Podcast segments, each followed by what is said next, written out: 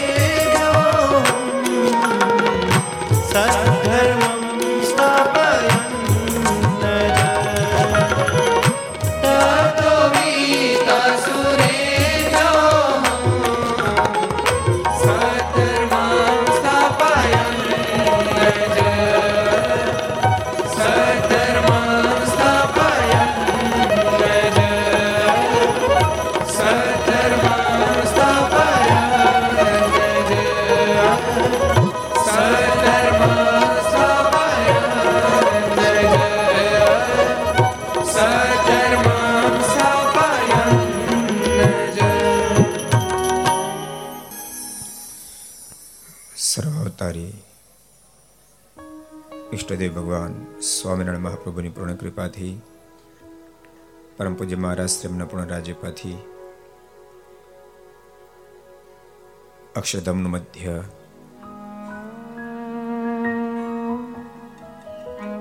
ગઢપુર ગોપીનાથજી મારની ગોદમાં બેસી.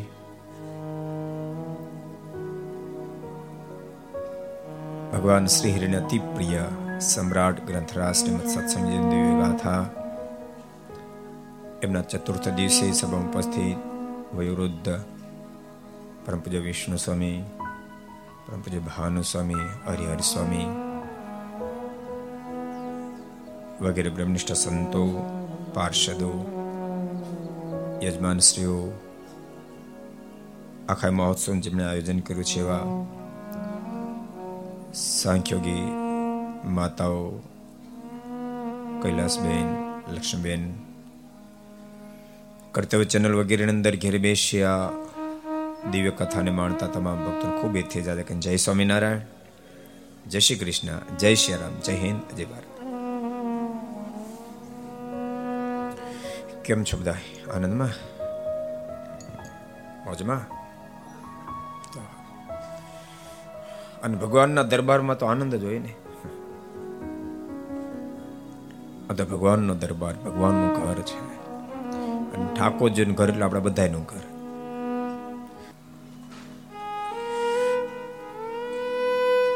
પવિત્ર ચક્રતીર્થમ બેસીને સુરત મુનિ પ્રતાપસિંહ મહારાજાને શ્રીમદ સત્સંગજીનું દિવ્ય ગાથા સંભળાવી રહ્યા છે. પ્રતાપસિંહ ભગવાન શ્રી ધરતી પર આવી હજારો આત્માના શ્રેયને માટે સ્વયં માતાજીનો ઉપદેશ આપી રહ્યા છે. તો ભગવાનની માને શું ઉપદેશ હોય? આ સ્વયં પરમાત્મા પોતાની માતા ભક્તિ દેવીને દિવ્ય ઉપદેશ આપી રહ્યા છે. હે માં, જેમને મારું સ્વરૂપ સમજવું હોય, મારું જ્ઞાન પ્રાપ્ત કરવું હોય, જીવન, ધર્મ, જ્ઞાન, વૈરાગ્ય, ભક્તિથી સભર બનાવવું હોય તો સતામ પ્રસંગે ને મારા સાધુ પુરુષના પ્રસંગ થકી શક્ય બની શકે માં ભક્તિ પણ અદ્ભુત પ્રશ્નો કર્યા છે. કૃપાનાથ, જે સાધુ પુરુષના પ્રસંગ થકી ધર્મ, જ્ઞાન, વૈરાગ્ય, ભક્તિ, દ્રઢતા આપનું સ્વરૂપ ઓળખાય સાધુ હોય કેવા? બાલપ્રભુ ઘનશ્યામે સાધુ પુરુષના દિવ્ય દિવ્ય લક્ષણો બતાવ્યા છે અને કહ્યું છે કે, માં, સાંભળ. હું તને એવા સાધુ પુરુષના પ્રસંગ થકી ધર્મ, જ્ઞાન, વૈરાગ્ય, ભક્તિ દ્રઢ થાય છે, એના લક્ષણ બતાવું, માં. ધર્મ કોને કહેવાય? અદભુત ધર્મનું સ્વરૂપ બતાવ્યું છે. માં, જેમાં સદ આચાર અને સદ વિચાર હોય. જ્યાં સદાચાર છે શાસ્ત્ર બતાવેલી મર્યાદાનું અનુસંધાન છે. એ પ્રમાણે કદમ ઉઠે છે. નિત્ય જે જાગૃત સ્થિતિમાં જીવે છે. ભગવાન સ્વામિનારાયણે સારંગપુરના છઠ્ઠા વચનામૃતમાં એક બહુ અદ્ભુત વાત બતાવી છે. મહારાજ કે એક એક અવસ્થામાં બીજી બબે અવસ્થા છે. જાગ્રતમાં સ્વપ્ન અવસ્થા પણ છે ને જાગ્રતમાં સુષુપ્તિ અવસ્થા પણ છે. સ્વપ્નમાં જાગ્રત પણ છે અને સ્વપ્નમાં સુષુપ્તિ પણ છે. સુષુપ્તિમાં પણ જાગ્રત છે અને સુષુપ્તિમાં સ્વપ્ન અવસ્થા છે. ભગવાન શ્રી હરિ કે તમે હાલો ચાલો. એ જાગ્રત અવસ્થા કહેવાય, પણ જાગ્રતમાં ક્યારેક સ્વપ્ન અવસ્થા પણ હોય શકે. સંપૂર્ણ જાગ્રત અવસ્થા એને કહેવાય. સંપૂર્ણ મુમુક્ષ પોતાના મોક્ષનો અનુસંધાન રાખીને કદમ ઉઠાવે. શાસ્ત્રીય મર્યાદાનું સંપૂર્ણ પાલન કરીને જીવનને આગળ વધારે એને જાગ્રત અવસ્થા કહેવાય. જાગ્રતમાં સ્વપ્ન કઈ? તો ભગવાન શ્રી હરિએ બતાવ્યું શાસ્ત્રી મર્યાદાનું અનુસંધાન ચૂકીને ચાલે. એને જાગ્રતમાં સ્વપ્ન અવસ્થા કહેવાય. જાગ્રતમાં સુષુપ્તિ કહી તો પશુવત જીવન જીવે. મનુષ્ય તન હોવા છતાંય પશુવત જે જીવન જીવે એને જાગ્રતમાં સુષુપ્તિ અવસ્થા કહેવાય છે. ધર્મનું પાલન એમણે કર્યું કહેવાય. સંપૂર્ણ મોક્ષ અનુસંધાન રાખીને ચાલે. સદવિચાર, સદાચાર શાસ્ત્ર બતાવેલી મર્યાદાનું અનુસંધાન. શાસ્ત્ર એ જેના કિનારાઓ છે. સાધુ પુરુષના વચન એ જેના કિનારાઓ છે. એ કિનારાની અંદર, એ બોર્ડરની અંદર જીવને વ્યતીત કરે છે. એને ધર્મ કહેવામાં આવે છે. અને માં માણસ કઈ જ્ઞાતિમાં જન્મ્યો છે એના કરતા જન્મ્યા પછી જીવન કેવું જીવો છે એની સાથે બહુ મોટી મતલબ છે. ધર્મ નિશ્ચેસ્તુ પુરુષાહીન જાતિ કુલો પીવા બ્રહ્મા દેવી પૂજ્યશ્ચ શ્લાઘ્યશ્ચ જાયતે એમાં ભલે કદાચ ઉપેક્ષિત જ્ઞાતિમાં જન્મ પ્રાપ્ત થયો હોય પણ ધર્મયુક્ત જીવન જે જીવે છે તો માં એવો પુરુષ બ્રહ્માદિકને પણ પૂજન કરવા યોગ્ય બને વંદન કરવા યોગ્ય બને છે માટે ભગવાનના ભક્તો ધર્મયુક્ત જીવન જીવજો। ધર્મયુક્ત જીવન જે જીવે છે એ પરમાત્માને વહાલો થઈ જાય છે. સમાજમાં સરાહનીય જીવન જીવી શકે છે. અને ભક્તો, તમે વ્યાપક દ્રષ્ટિ ફેરવશો તો આ પડશે.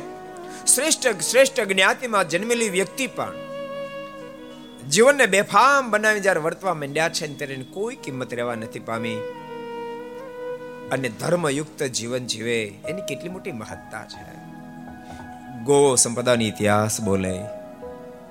વાલ્મીકી પરિવારમાં જન્મ્યા પછી પણ દિવ્ય જીવન જીવ્યો તો જુનાગઢના મહાન જોગી નાનદાસ સ્વામી જેવા મોટા સંતના મોઢામાં શબ્દ નીકળે ગોવા. આજે વર્ણાશ્રમનો ધર્મ નડે જેથી કરીને તારો સ્પર્શ નથી કરી શકતો. પણ તું અને હું જ્યારે દેહને મૂકશું ત્યારે અક્ષરધામમાં ગોઠણ ઉપર ગોઠણ દબાઈને બેસશો હીન જ્ઞાતિમાં જન્મેલી બાઈ શબરી. ધર્મયુક્ત, સદાચારયુક્ત પ્રભુમાં પ્રેમયુક્ત જીવન જીવી. તો બાપ સામે ચાલીને પ્રભુ, એના હેઠા બોર ખાવા માટે ગયા છે. નારાયણદાસ વણકર જ્ઞાતિમાં જન્મ સંપદાનો ઇતિહાસ બોલે, પણ ધર્મયુક્ત દિવ્ય જીવન જીવ્યા. બહુ પ્રસિદ્ધ પ્રસંગ નારાયણદાસ નો નાનકડો પ્રસંગ તમને કહું. એક દાડો કોઈ મોટા અધિકારીની ઘેરે મોટા લગ્ન હશે. લાસ્ટમાં ચીજ વસ્તુ બધી વધી બહુ. નારણદાસ ભગત એટલે વડકર જ્ઞાતિમાં બધાને કરતા લીડર. એમની પાસે આવીને કહ્યું છે કે અમારા લગ્ન પ્રસંગમાં વસ્તુ બધી બહુ વધી, તમે લઈ જાઓ. નારણદાસ ભક્તના મુખમાંથી શબ્દ નીકળ્યા, માફ કરજો, તમારી વસ્તુ અમને નહીં ખપે. કેમ? તો તમે લગ્ન પ્રસંગમાં તેલ, ઘી, દૂધ કશું ગાળ્યું ન હોય. લસણ અને ડુંગળીનો ભરપૂર ઉપયોગ કર્યો હોય. અને અમે ભગવાન સ્વામિનારાયણના આશ્રિત વણકર જ્ઞાતિ અમે ભગવાન સ્વામિનારાયણના આશ્રિત માટે અમને તમારી વસ્તુ ત્યારબાદ એ સ્થિતિને પામેલા નારદાસ ભક્તને જ્યાં દર્શનનો સંકલ્પ થાય કે મને હરિકૃષ્ણ મારા લક્ષ્મીનારાયણ દેવના દર્શન થતા, પ્રભુને પ્રગટ થઈને દર્શન દેવા પડે. નંદ નામનો વાલ્મીકી પરિવારમાં જન્મેલો વ્યક્તિ જગન્નાથપુરી, જગન્નાથ ભગવાનના દર્શન કરવા જાય, પણ અંદર એન્ટ્રી ન મળે. આંખોમાં ત્યાસોડાની ધારાઓ થાય, પ્રભુ, અહીંયા સુધી આવ્યો તારા દર્શન નહીં થાય. અને સ્વામી જગન્નાથ ભગવાન એને દર્શન આપવા માટે બહાર આવે ને એમ કે કરી લે ભક્તરાજ દર્શન. તને મારા દર્શન જેટલી તીવ્રતા, એટલી જ મને તારા દર્શનની તીવ્રતા છે. ધર્મનું આચરણ, સદાચાર, ભક્તિમય જીવન. અને ભગવાનના ભક્તો આ બધું જ મનુષ્ય શરીરમાં શક્ય બને છે. પછી કાંઈ શક્ય બનવાનું નથી. મોક્ષનો આખો ધોરી માર્ગ મજબૂત કરવા માટે ચોર્યાસી લાખ યોનીમાં કોઈ જો યોની હોય તો માત્ર માત્ર એક મનુષ્ય યોની છે. માટે જેટલા કોઈ આ મહોત્સવને માણી રહ્યા તમામ ભક્તોને કહું છું, અહીંયા બેસીને માણતા હોવ, મીડિયાના માધ્યમથી ઘેરે બેસીને માણતા હોવ, જીવન ધર્મયુક્ત બનાવજો. પ્રભુ રાજી થવા દિવ્ય જીવન જીવજો. આ તક ચૂક્યા તો ગયા કામ છે નારણદાસજીના શબ્દો. સજની ટાણું આવ્યું રે ભવજળ તરવાનું. સજની ટાણું આવ્યું રે ભવજળ તરવાનું. સજની ટાણું આવ્યું સજની સૌ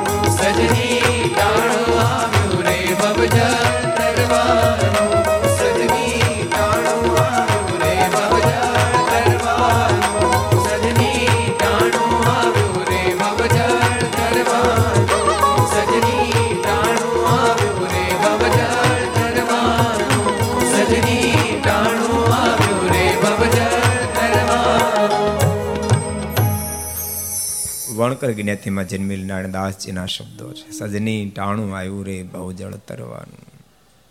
મોંઘો મનુષ્યનો વારો, ભવ સાગરનો આરો ઉડાહ્યા દિલમાં વિચારો સત્સંગ કીજે.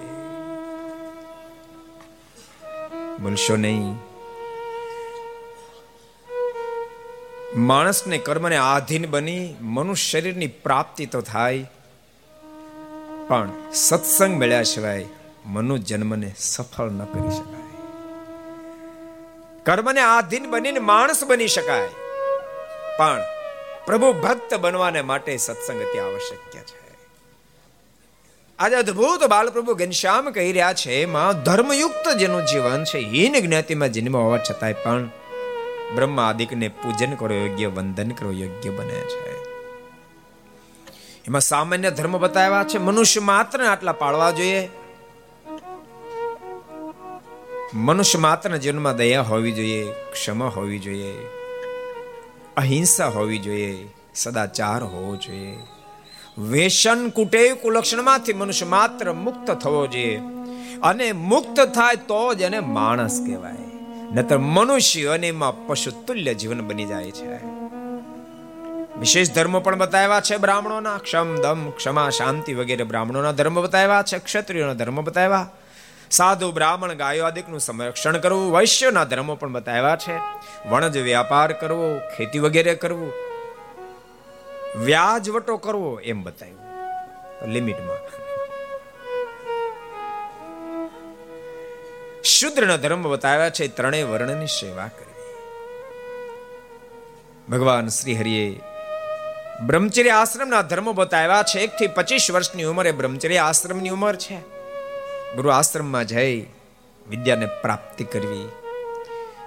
ત્યારબાદ જો હૃદયમાં વૈરાગ્ય હોય તો સંન્યાસનો સ્વીકાર કરવો અને જો વૈરાગ્ય ન હોય તો ગ્રસ્થ આશ્રમનો સ્વીકાર કરવો. ગ્રસ્તનો ધર્મો પણ બતાવ્યા, નાતિ કામી, નાતિ ક્રોધી, નાતિ લોભી, નાતિ મત્સરી, ભલે ગ્રસ્ત હોય તોય, અતિ કામી ન થાય, અતિ ક્રોધી ન થાય, અતિ લોભી ન થાય, અતિ મત્સરી ન થાય. માનવતાની બોર્ડરમાં રહી, ગ્રસ્ત હોવા છતાં પણ જીવન જીવે.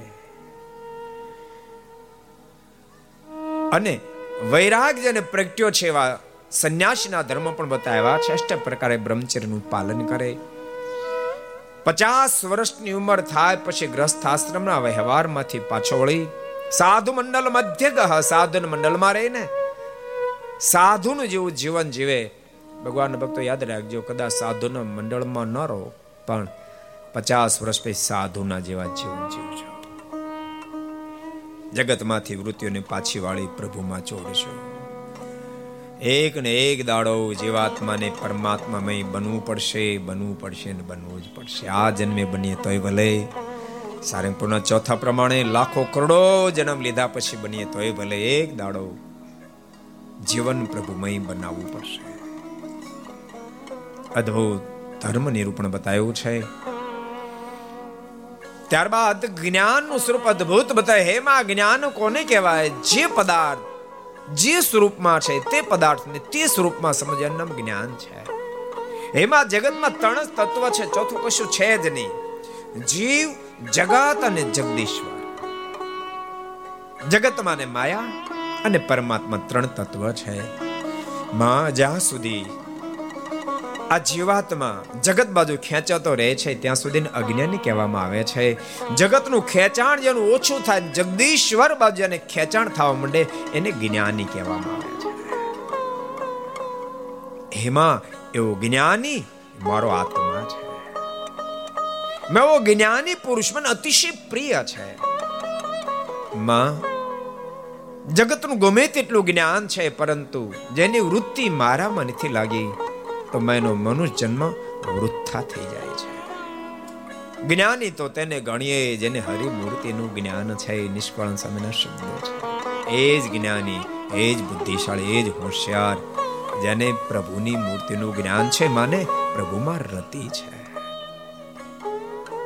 ભગવાનના ભક્તો ક્યારેક ક્યારેક આપણને સાવ ગામડાના સાદા માણસો દેખાતા હોય, પણ પ્રભુમાં એટલો બધો પ્રેમ એટલો બધો પ્રેમ હોય. એટલું બધું જીવન પ્રભુ પરાયણ બની ચૂક્યું હોય, એને જોઈને આપણું હૃદય રાજી થઈ જાય, રાજી થઈ જાય. થોડા વર્ષો પહેલા અમે ગામડાની અંદર હતા, ત્યાં બાજુના ગામમાંથી હરિભક્ત આવ્યા. એણે કીધું સ્વામી, એક દાદા બીમાર છે. ઠાકોરજીના દર્શન સંતોના દર્શન કરવા છે. આપ પધારો ને, વાંધો ને આવીશ. અમે ગયા. બિલકુલ ગામડાના દાદા. અવસ્થા લગભગ એસી પંચ્યાસી વર્ષની હતી. પેલા મંદિરે દર્શન કરવા ગયા, નાનું મંદિર હતું. પછી અમે ઘેરે ગયા. દાદા, છેલ્લી અવસ્થા ઊભા નહોતા થઈ શકતા, પણ જ્યાં અમે ડેલામાં પગ મૂક્યો, દાદા બેઠા થઈ ઓહો, મારા આત્માના સગા આવ્યા, મારા આત્માના સગા આવ્યા, મારા આત્માના સગા આવ્યા. આમ દાદાને કીધું, દાદા, ખૂબ ભજન કરજો. સ્વામી બીજું શું કરવાનું કે ભજન જ કરું છું. મેં કે, દાદા, ભજન કરશો ને તો મારા જરૂર વિમાન લઈને તેડવા આવશે. અમે કીધું તો દાદા કઈ બોલ્યા નહીં. મોઢું મલકાવ્યું પણ એનો છોકરો વચ્ચે બોલ્યો કે, જો સ્વામી શું કહે છે? કે ભજન કરશો ને તો મહારાજ વિમાન લઈને તેડવા આવશે. છોકરાની કીધું આવે જ ને? આવવું જ પડે ને? એ તો આવશે જ. કેટલો અમને હૃદયમાં આનંદ થઈ ગયો જીવન આનું નામ છે. બિલકુલ ગામડાના દાદા સાદા ઘરમાં રહેતા હતા. એટલા બધા કેફમાં દાદા, શેનો કેફ ભજનનો પ્રભુ રીઝવવાનો. એ જ વખતે બીજા ભક્તે કીધું સમય ત્રીજા, ચોથા ડેલે બીજા દાદા બીમાર છે. એની આવ્યા છે ખબર લેતા ને. મેં કીધું, ચાલો આવ્યા છે, ત્યાં થતા જ ત્યાં અમે ગયા. ડેલમ પગ મૂક્યો ને દાદાએ પોક મૂકે સ્વામી, મને હાજો કરો, સ્વામી, મને સાજો કરો, સ્વામી, મને હાજો કરો. અમે કીધું, દાદા, ભગવાનનું ભજન કરી સ્વામી, મને હાજો કરો, સ્વામી, મને હાજો કરો. પછી એમ બહાર નીકળ્યા પછી પૂછ્યું બીજા ભક્ત મેં આ બેનનું જીવન જરાક હિસ્ટ્રી કહો તો. ત્યારે મને કે આ પંચ્યાસી વર્ષના દાદા પહેલા જ આપણે ખબર કાઢવા ગયા. એ દાદાએ લગભગ વીસેક વર્ષ કે પચીસેક વર્ષથી વ્યવહાર મૂકી દીધો છે. મંદિરની સેવા કરતા આખો દાડો મંદિરમાં રહે, ખાલી ઘેરે રોટલા ખાવા જાય. બાકી આખો દાડો ભજન કરે અહીં નજીક પાદરમાં જ એની વાડી છે, પણ વીસ પચીસ વર્ષથી વાડીમાં પગ દાદાએ નથી મૂક્યો. ને આ દાદા? મને કે કોઈ મંદિરનું પગથિયું ચડ્યા નથી. નકરા ઓટા જ તોડ તોડ કર્યા, ઓટા જ તોડ તોડ કર્યા છે. બાપુ, બાપ ભૂલશો નહીં, આખી જિંદગીનું સરયું છેલ્લે પ્રાપ્ત થતું હોય છે. આખી જિંદગીનો દાખલો છેલ્લે પ્રાપ્ત થતો હોય ભૂલી નહીં જાશો. મર્યા પછી મુક્ત થયો વાત તમે ભૂલી જાઓ. જીવતા જી મુક્ત સ્થિતિમાં પ્રતિષ્ઠાપને પામે છે, એ જ મર્યા પછી મુક્ત સ્થિતિને પ્રાપ્ત કરી શકે છે. જીવતા જી મુક્ત જેવી સ્થિતિ પ્રાપ્ત થઈ જાય. આમાં પુરુષ ભક્તોએ જેની સ્મૃતિમાં મહોત્સવ ચાલી રહ્યો છે એવા અક્ષર નિવાસી મહામુક્ત આત્મા મણિફૈવા એના જીવન કવનને સ્ત્રી ભક્તોના માધ્યમથી સાંભળ્યું હશે. એટલો બધો પ્રભુમાં પ્રેમ, એટલો બધો પ્રભુમાં પ્રેમ. છેલ્લી અવસ્થામાં ચાલી ન શકાય. સ્ત્રી ભક્તો ત્યાં દર્શન કરવા માટે જાય. પણ એ ભલે પોતાને આસને ઉતારે હોય, પણ ત્યાં બેઠા બેઠા એને ગોપીનાથજી મારે હરિકૃષ્ણ મહારાજના દિવ્ય દર્શન થાય. સ્ત્રી ભક્તોને કહે કે, આજ મહારાજે પીળા વાઘા ધારણ કર્યા, આજ લાલ વાઘા ધારણ કર્યા છે. અને ખરેખર તે દિવસે ગોપીનાથજી મહારાજ હરિકૃષ્ણ મહારાજ એવા જ વસ્ત્રોને ધારણ કર્યા. આ સ્થિતિ બાપ મર્યા પછી મુક્ત થાય વાત ભૂલો. જીવતા જીવ મુક્ત જેવી સ્થિતિ એમાં પ્રસ્થાપિત થવું પડતું હોય છે. કરેલો દાખલો કોઈ દી વૃથા જાતો ને અદ્ભુત જ્ઞાનનું સ્વરૂપ બતાવ્યું છે. જગતમાંથી વૃત્તિ ઉખડે અને પરમાત્મામાં જેની વૃત્તિ જોડાય એને જ જ્ઞાની કહેવાય. બાકી મહારાજ પ્રથમના પચાસમાં વચનામૃતમાં એમ કહે કે વેદાદિક તમામ અઢાર પુરાણ વગેરેને જાણતો હોય શાસ્ત્ર પણ દ્રષ્ટિ પહોંચતી હોય. વ્યવહારમાં પણ કુશળ હોય, પણ પોતાના મોક્ષને માટે જતન ન કરે, જેને પ્રભુમાં રતિ ન થાય. તો એને જ્ઞાની ન કહેવાય, એને બુદ્ધિશાળી ન કહેવાય. એ જ બુદ્ધિશાળી. ફરીવાર જન્મ ધારણ કરવો પડ્યો, રહેવા ન દે, એને જ બુદ્ધિશાળી કહેવામાં આવે છે. માટે ડાહ્યા ભગવાનના ભક્તો, આજ જ્યારે ભગવાન શ્રી હિરણે ઘેરે આપણે બેઠા છે ભગવાન શ્રી હિરણે ઘેરે બેઠા છે એટલે આપણા ઘેરે બેઠા છે. મારનું ઘર એટલે આપણું ઘર નહીં. આપણે ઘેરે બેઠા છે ગોપીનાથજી મારના દર્શન થતા જાય, હરિકૃષ્ણ મારના દર્શન થતા જાય. અને પરમાત્માનો ગુણાનવાદ ગવાય છે અને તમે સાંભળી રહ્યા છો. લિંગટ ગાંઠો વાળશો લિંગટ ગાંઠો વાળજો આ જન્મ એટલે છેલ્લો જન્મ કરવો છે. છેલ્લો જન્મ. હવે બીજી માં કરવી નથી એમ લિંગટ ગાંઠો વાળશો વેશનો કુટેવો, કુલક્ષણો ખૂણે ખાચરે રહી ગયા હોય તેનો ત્યાગ કરવો છે. જીવન પરમાત્મા મય કરવું છે. મહારાજે પ્રથમના આડત્રીસના વચનામૃતમાં અને પ્રથમના સાઠમાં વચનામૃતમાં મહારાજ કે નામું માંડવું. જેમ તમે ધંધા, વ્યવહારના નામા માંડો છે મોક્ષનું પણ નામું માંડવું. કે પહેલા મારી વૃત્તિ કેવી હતી? ભગવાનમાં કેટલો સ્નેહ હતો? જગતમાં કેટલો હતો ને હવે કેમ છે? એનું નામું માંડવું. નો નામું માંડે તો દિવાળું ફૂકે. એમ સ્વયં ભગવાન સ્વામિનારાયણ બોલ્યા છે. મોક્ષમાં દિવાળું ફૂકશે. મડાહયા પુરુષો ભગવાન ભજવા માટે તન્મય બનજો એને જ જ્ઞાની કહેવામાં આવે છે. એ પછી તમામ શાસ્ત્રનો જ્ઞાતા હોય તોય ભલે અને કદાચ એને કોઈ શાસ્ત્રમાં ઊંડી દ્રષ્ટિ ન પડતી હોય તોય ભલે.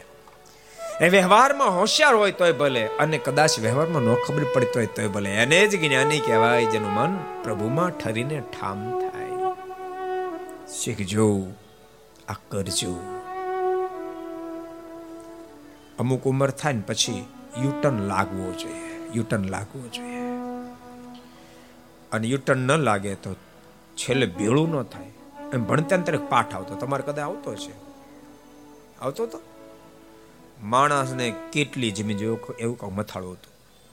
એક રાજાએ જાહેરાત કરી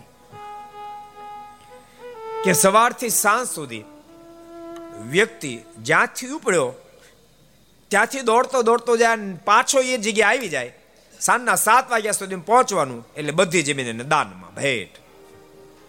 એક લોભ્યો તૈયાર થયો. સાંભળજો. જય સ્વામિનારાયણ. એક લોભ્યો તૈયાર થયો. એના મનમાંથી મફતની મળે. ભૂકા જ કાઢી નખાય ને. સવારે સાતથી સાંજના સાત વાગ્યાનો કાર્યક્રમ હતો બાર કલાકનો. સવારે દોડવાની શરૂઆત કરી સાત વાગ્યા. એક વાગ્યો એટલે છ કલાક થઈ ગઈ. હવે પાછો વળવાની જરૂર હતી. પણ મનમાં થયું થોડી વધારે સ્પીડ પકડીશ. જેટલી લેવાય એટલી વધારે લઈ લેવાય. અડધો કલાક વધારે દોડ્યો. દોઢ વાગે પાછો હવે કેટલી કલાક બાકી રહી? સાડા પાંચ. પછી ઘણી મહેનત કરી, ઘણી મહેનત કરી. સાત વાગ્યાનો સમય નિકટમાં આવી ગયો. બે પાંચ મિનિટ બાકી રહી, પણ ભાઈ થોડા દૂર હતા. બધા બૂમા બૂમ કરવા દોડ, જલ્દી દોડ જલ્દી દોડ. પાંચ મિનિટ, ચાર મિનિટ, દોડ દોડ દોડ. એની સ્પીડ એટલી વાપરી નાખી. પણ છેવટે, ઓલા કે જલ્દી કર, એક મિનિટ બાકી. અડધી મિનિટ, ઠેકડો માર્યો. પેડો હેઠો, હાથ લાંબો કર્યો ને એક વેદ દૂર રહ્યો. અને ચું તમે કહેશો આમ પતી ગયો. દ્રષ્ટાંત સમજાય છે, એમ ભગવાનના ભક્તો જરૂર દોડજો. પણ નિજ સ્થાને માને મોક્ષના પથ સુધી, મારા સુધી પહોંચી જવાનું અનુસંધાન રાખી જીવનમાં કદમ ઉઠાવશો. એને જ્ઞાની કહેવાય. ગુણિનામ ગુણવત્તાયામ જ્ઞેયમ હેત પરમ ફલમ. બહુ અદભુત મારે શિક્ષાપતિને લખ્યું. મહારાજ કે ગમે તેવો વિદ્વાન હોય, ગમે તેટલો બુદ્ધિશાળી હોય, એની વિદ્વત્તાનું ફળ શું? એની બુદ્ધિનું ફળ શું? મહારાજ કે સત્સંગમાં અનુરાગ થાય, પ્રભુ પદમાં પ્રીતિ જાગે. એ જ વિદવત્તાની ફળશ્રુતિ, એ જ બુદ્ધિની ફળશ્રુતિ. અને આટલું ન થયું તો અન્યથા યાંતિ વિદોપ્યતા. જો આમ ન કરી શક્યો અને સત્સંગમાં અનુરાગ ન થયો પ્રભુ પદમાં પ્રીતિ ન થઈ, તો મર્યા પછી વિદ્વાન હોવા છતાં પણ અધોગતિને પામે છે. અદ્ભુત જ્ઞાનનું સ્વરૂપ બતાવ્યા પછી ભગવાન શ્રી હરિ બોલ્યા, માં, સાંભળું તને વૈરાગનું સ્વરૂપ કહું. વૈરાગ કોને કહેવાય? રાગ અભાવ ઇતિ વૈરાગમાં રાગનો અભાવ મને વિશે મારી આસક્તિનો અભાવ એના વૈરાગ ભગવાનના ભક્તો યાદ રાખજો પદાર્થ મોક્ષ નથી બગાડતો મોટી હવેલી મોટો બંગલો મોટી ગાડી મોટી જાયદાદ મોટી ફેક્ટરી મોક્ષ નથી બગાડતો એ મારી લે આશક્તિ મોક્ષ બગાડ્યા છે એ મારી લે આશક્તિ મોક્ષ બગાડ્યા છે ભૂલશો નહીં પદાર્થ જો મોક્ષ બગાડતો તો અમીરનો કોઈ દી મોક્ષ થાય નહીં. ઝૂંપડાવાળા બધા ધમ્મ બે. વાત કઈ પદાર્થ છે નહીં. પણ હજારો ઝૂંપડામાં રહેનારા ભૂત થયેલા તમને જોવા મળશે. અને હજારો મહેલમાં રહેનારા પણ ભગવાન શ્રી હરિની ગોદમાં બેસી ગયા હોય, કહીને ધામમાં ગયો હોય, એવી ઘટના તમને જોવા મળશે. લગભગ પંદર સત્તર વર્ષ થયા. અમે લંડન હતા. એક કચ્છી દાદા. એના દીકરા અમને પધરામણી માટે તેડવા માટે આવે સ્વામી દાદાની ઈચ્છા બહુ છે. દાદા બીમાર છે, તો સંતોના દર્શન કરવા પધારો ને અમે પધરામણી કરવા માટે ગયા. ઓરડાનો પદ બોલ્યા, દાદાને હાર પહેરાવ્યો. પછી દાદા હજુ સાવ, આમ, પહેલા નહોતા. દાદા પૂછ્યું, સ્વામી, ક્યાંથી પધાર્યા? એમ કીધું, સરદારથી. સરદારનો આખો ઇતિહાસ કહી દીધો દાદાએ. મારે આવી લીલા કરી, આમ લીલા કરી, આમ લીલા કરી, આમ લીલા કરી. છેલ્લે મરણ પથારે સુતેલા દાદા. સરદારનો આખો ઇતિહાસ કીધો. અને ત્યારબાદ થોડી વાર બેઠા, છોકરાને કે પાંચસો પાઉન્ડ મૂકશો ઠાકોરજીને પાંચસો પાઉન્ડ મુકાયા અમે હજુ મંદિરે પહોંચ્યા, ત્યાં છોકરાનો ફોન આવ્યો, સ્વામી, દાદા ધામમાં સીધા. કહીને, બેટાઓ, સત્સંગ રાખજો ઇંગ્લેન્ડની ધરતી બેટાઓ, સત્સંગ રાખજો. અહીંયા સાથે છે એમ જો અક્ષરધામમાં સાથે બેસો હોય તો ભગવાનનો સંબંધ રાખશો, તો અક્ષરધામમાં બેસશું ને તો તમારે મારે કાંઈ લેવા દેવા નહીં. દેહીને મૂકી ધામમાં સીધા એટલે દુનિયાના કેટલા પદાર્થ તમારી પાસે છે, એની સાથે કોઈ મતલબ નથી. તમને પદાર્થમાં મન આશક્ત કેટલું બન્યું છે, એની સાથે મતલબ છે. અને ભૂલતાની ભક્તો સત્સંગ પદાર્થ નથી છોડાવતું. સત્સંગ પદાર્થ નથી છોડાવતું. સત્સંગ પદાર્થ એટલે આશક્તિને છોડાવે છે. સત્સંગનું કામ પદાર્થ એટલે આશક્તિને તોડાવવાનું કામ છે. એના એ જ જગત, એના એ જ વૈભવમાં રહ્યા પછી પણ જીવાત્મા વિરક્ત બની શકે છે. તમને ખબર? ટાઢ બહુ પડે ને ટાઢ ઠંડી. પછી ઘઉં નીંગલા હોય ને, દાણા ચડવાની તૈયારી થઈ હોય. બહુ હિમ પડે એટલે ડુડિયો તો એવી દેખાય, પણ માથી મીંજ બળી જાય. દ્રષ્ટાંત સમજાય તમને? એમ બાપ સત્સંગ, ઉપલો વ્યવહાર તો એવો ને એવો રાખે આપણને અંદરથી આશક્તિ વાસનાના મીંજને બાળવાનું કામ સત્સંગ કરે છે. આપણો ગઢપુરનો ઇતિહાસ છે ને? ગઢપુરમાં ઘટેલી ઘટના, બંધ્યાન ડોસા ભગત વિસ્તાર નહીં કરું. એ ગામના, બંધિયા ગામના ભક્તો લોકો આવ્યા એટલે મહારાજ પૂછ્યું, ભક્તો, કયું ગામ? હરિભગત નહોતા. બંધિયા કે બંધ્યા એમ? અમારો ડોસા ભગત શું કરે છે? સાંભળો સાંભળો અમને તો તમારો સત્સંગ નથી એટલે ગળા સુધી ડૂબ્યા જગતના વ્યવહારમાં. તમારો ડોસો તો ચોટલી હોતો, વ્યવહારમાં ડૂબી ગયો. ભગવાન સ્વામિનારાયણ કે બને નહીં. અમારો ડોસો ડૂબે નહીં. એ તો તમારો એટલે તમે વખાણ કરો ને. અત્યારે શેરડીની અંદર કામ કરી રહ્યા છે. અઢાર અઢાર કલાક વાળી રે મારે કે અઢાર ને વીસ વાળીએ રહેતા જ, પણ અમારો ડોસો ડૂબે નહીં. તો તમારા તમે વખાણ કરો ને મહારાજ કે અમારો ડોસો સાધુ થાય તો તમે હરિભગત થાવ તો તો થાય જ ને. અને મહારાજ એક પત્ર લખ્યો, ડોસા ભક્તને માલુમ થાય. આ પત્ર મળે એટલે તરત ગઢપુર આવો પણ ડોસા ભગત ગોળની ધારણ જોખતા તને પત્ર મળ્યો. એમ નમ ચાલતા કે ઘરના સદસ્યો કીધું, કઈ બાજુ? તો પત્ર મળ્યો છે, ગઢપુર જાઓ છો. પણ ધારણ તો નીચે ઉતારતા જાઓ, તો કે, મરી ગયો તો કોણ ઉતારે? અને સીધા ગઢપુર મારીને દંડવત પ્રણામ કર્યા. કૃપાનાથ દાસને કેમ યાદ કર્યો? મહારાજ કે, ડોસા ભગત, તમારા મનમાં વિચાર થયો. તમારા પંચાવન વર્ષ સંસારમાં ગયા છે, તો તમને સાધુ કરવાનો સંકલ્પ કર્યો. ત્યાં તો ડોસા ભગત નાચવા માંડ્યા. ઓહો હો હો, મહારાજ. એવા મારા મોટા ભાગ્ય ક્યાંથી? જ્યાં સદગુરુ ગોપાળાન સ્વામી, મુક્તાન સ્વામી, નિત્યાન સ્વામી, ગુણાતીતાન સ્વામી બેસે, ત્યાં મને બેસવાનો મોકો? અરે હું તો ધન્ય ભાગી, બળ ભાગી બની ગયો. ત્યારે મહારાજે એ વિષયને પડતો મૂકી ઓલા બધાને કીધું હમળો હમળો જો અમારો ડોસો સાથ થવા ત્યાં તેમ થાવ હરી ભગત ભણો, આપ તમારા ડો સાથે સાધુ થવાય, પણ અમારી હરી ભગત તો ન થવાય. આ કામ બાપ સત્સંગ કરાવે છે. અદ્ભુત વાત મહારાજે વૈરાગની બતાવી છે. રાગનો અભાવ એનો વૈરાગ કહેવાય છે. અને હેમાં એવો વૈરાગી પુરુષ જેને જગતમાં આશક્તિ ટળી ગઈ છે, એનો અંતકાળ જ્યારે આવે ત્યારે હું જ તેડવાને માટે આવું છું. મારા જનને અંતકાળે જરૂર મારે આવવું, બિરુદ મારું બદલે નહીં, એમ સર્વ જનને જણ હું જ તેડવાને માટે આવું છું. અને માં, આખી જિંદગી જગતના વિષયમાં આશક્ત બની, જગતને આધીન બની જીવન જીવે છે. અંતકાળ તો એનો પણ આવે છે પણ માં એને જમના દૂતો તેડવા માટે આવે છે. પશુવત એને માર મારે છે. પેલો બોકાહા બોલાવે, મારે કરી આવે મૂર્છા પડે પ્રાણી પૃથ્વી મોજાર. સંકટમાં સંબંધી સંભાળીને પાપી કરે પુકાર. ક્યાં ગયા મારા કુટુંબીન, ક્યાં ગઈ મૃગા નેણે નાર. જેને અર્થે અતિ ઘણો અધર્મ કરતો આટું જામ. આ સમય કામ કોઈ ન આવે, મારા જોઈ આવા હાલ બરાડા નાખે.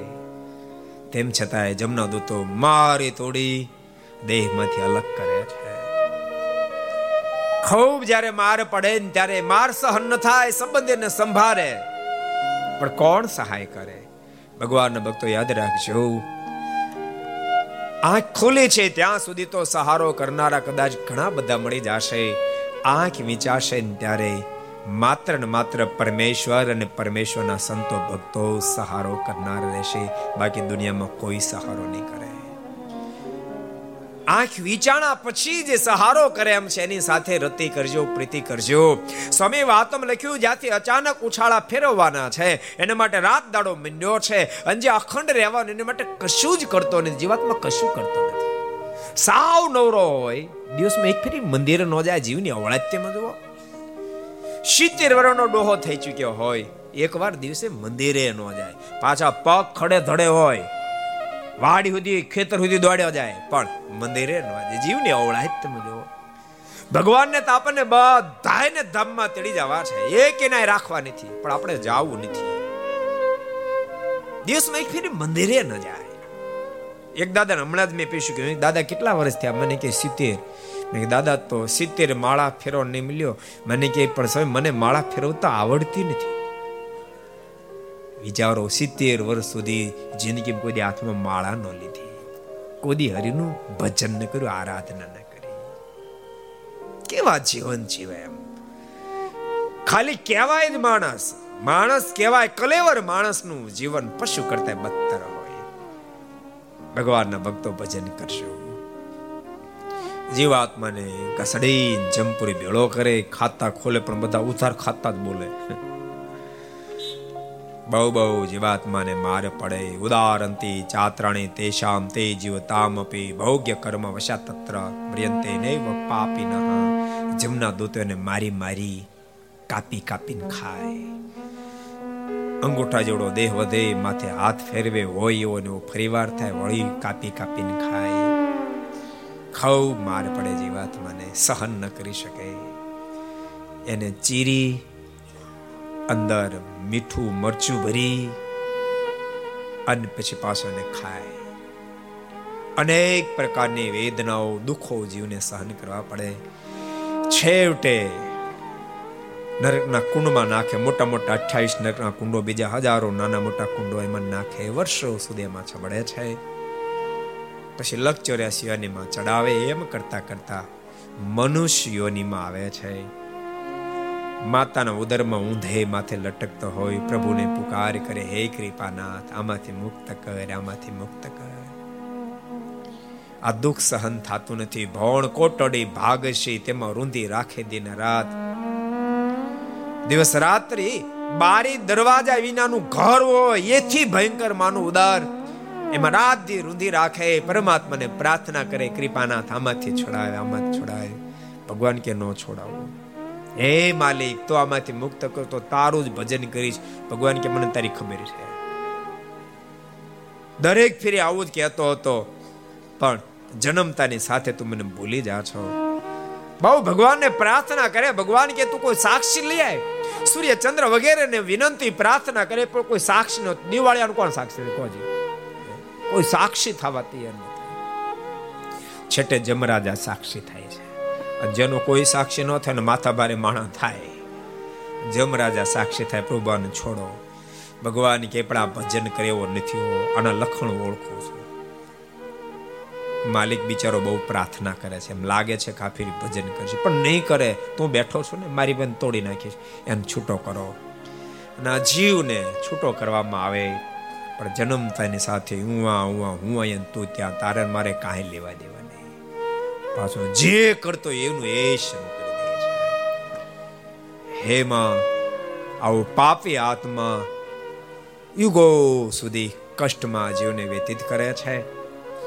માં જીવાત્માને વૈરાગ્યનું કોઈ જો મૂળ કારણ હોય તો ચાર પ્રકારના પ્રલયને જાણે મતે વૈરાગ પ્રગટે નિત્ય પ્રલય નૈમિતિક પ્રલય, પ્રાકૃત પ્રલય, આત્યંતિક પ્રલય. ક્ષણે ક્ષણે જે ફેરફાર થાય નિત્ય પ્રલય કહેવામાં આવે છે. વિરાટ નારાયણ સુવે નિમિત્તે પ્રલય થાય નિમિત્ત પ્રલય કહેવામાં આવે છે. પ્રકૃતિ ઉપજું કાર્ય માત્ર વિનાશને પામે અને પ્રાકૃત પ્રલય કહેવામાં આવે છે. અને અંત્યના આડત્રીસમાં ભગવાન શ્રી બોલ્યા છે, અમે સાંખ્યાદિક શાસ્ત્રોના પઠન પાઠનથી વિચાર કર્યો. આત્યંતિક પ્રલય જ્યારે થાય છે ત્યારે એક પુરુષોત્તમ નારાયણ. એનું ધામ એના મુક્ત આટલા જ બાકી તમામનો નાશ થઈ જાય છે. એવા જે પુરુષોત્તમ નારાયણ જ, અત્યારે તમારા સર્વ કોઈ નયન ગોચર વર્તે છે. તમારા ઈષ્ટદેવ છે. તમારો ઉપાસના કરો યોગ્ય છે. તમારી સેવાને અંગીકાર કરે છે. આત્યંતિક પ્રલયમાં પરમાત્માને એના ધામ સિવાય કશું જ રહેવા પામતું નથી. હેમાં આ ચારે પ્રલયને જીવાત્મા જ્યારે વિચારે ત્યારે મનમાં થાય ઓહો વિરાટનો એક દિવસ થાય ત્યાં નિમિત્ત પ્રલય થઈ જાય. ચાર અબજ અને બત્રીસ કરોડ વર્ષ એક દિવસમાં લાગે એવા સો વર્ષનું વરસ, સો વર્ષની જિંદગી, એવા અનેક વિરાટો જ્યારે નાશ પામે ત્યારે પ્રાકૃત પ્રલય થાય છે અને એવા પ્રધાન પુરુષો અનેક નાશ પામીને ત્યારે આત્યંતિક પ્રલય થાય છે અને સો વર્ષની આવરદા મહાપુરુષની થાય ને ત્યારે આત્યંતિક પ્રલય થાય છે. આ વિચાર કરે તો મનમાં એમ થાય બધું નાશ પામી જવાનું તો આપણે કઈ વાડીનો મૂળો માટે લાવો, ભગવાન ભજી લઈને ત્યારે જીવ ભગવાન ભજે એમ છે. આ વૈરાગની અભિવૃદ્ધિ કેમ થાય? પ્રગટ્યો તો ખરો. અભિવૃદ્ધિ કેમ થાય? એનું પોષણ કોણ કરે? સત્સંગીનો વાંચ્યો પ્રથમ પ્રકરણ હરિગીતાની કથા. સ્વયં બાલપ્રભુ ઘનશ્યામ બોલ્યા છે માં, મારા સાત પુરુષના સંગ થકી વૈરાગની અભિવૃદ્ધિ થાય. અદ્ભુત વૈરાગનું સ્વરૂપ બતાવ્યા પછી કહ્યું છે કે માં સાંભળું તને ભક્તિનું સ્વરૂપ બતાવું. ભક્તિ કોને કહેવાય? અનહદ પ્રભુમાં રતિ, એનું નામ ભક્તિ. એમાં જ્યારે મુમુક્ષને મારા સ્વરૂપમાં અનહદ પ્રીતિ જાગે છે, પછી એને મારા સિવાય કશું જ ગમતું નથી. માં, એવો ભક્ત મારા વિના રહી નથી શકતો અને એવા ભક્ત વિના હું પણ રહી નથી શકતો. અદ્ભુત ભક્તિનું સ્વરૂપ બતાવ્યું છે. અને ભક્તો એ તો આપણે જ્યારે શાસ્ત્રમાં દ્રષ્ટિ નાખીએ આપણા મહાપુરુષોના જીવન કવન સામે દ્રષ્ટિ નાખીએ ત્યારે પ્રભુ દેહ હા પાડે. આ લોકમાંથી મહારાજે વિદાય લીધી ને ત્યારે મોટા મોટા જ્ઞાનીઓ, મોટા મોટા ધ્યાનીઓ, મોટા મોટા યોગીઓ, આ ભને ટેકા દેવા મહાપુરુષો, મારના વિરહમાં અંજળ છૂટી જાય. આંખોમાંથી અખંડ આંસુની વર્ષા થતી રહી. મહારાજના વિરોધથી એક એક સંતો મહારાજના વિરહમાં ડૂબી ગયા. યાદ કરો, પ્રેમ સખી પ્રેમાનંદ સ્વામી ઉગમણા બારના ઉરડની ઓસરીએ થાંભલીને ટેકો દઈને બેઠા હોય. સદગુરુ ગોપાળાનંદ સ્વામી એમ કે પ્રેમ સખી બાપ, થોડી ઉદાસ ચિંતા ઓછી કરો. આપ એકાદ કીર્તન બોલો, તમને ધીરજ વળશે. પ્રેમ સખી પ્રેમાનું એમને આંખોમાંથી આસોડની ધારાઓ થાય અને પિયા. અને પ્રેમ સખી પ્રેમાનું સમયના મુખમાંથી શબ્દો સરી પડે. ઓ પિયા, પાયા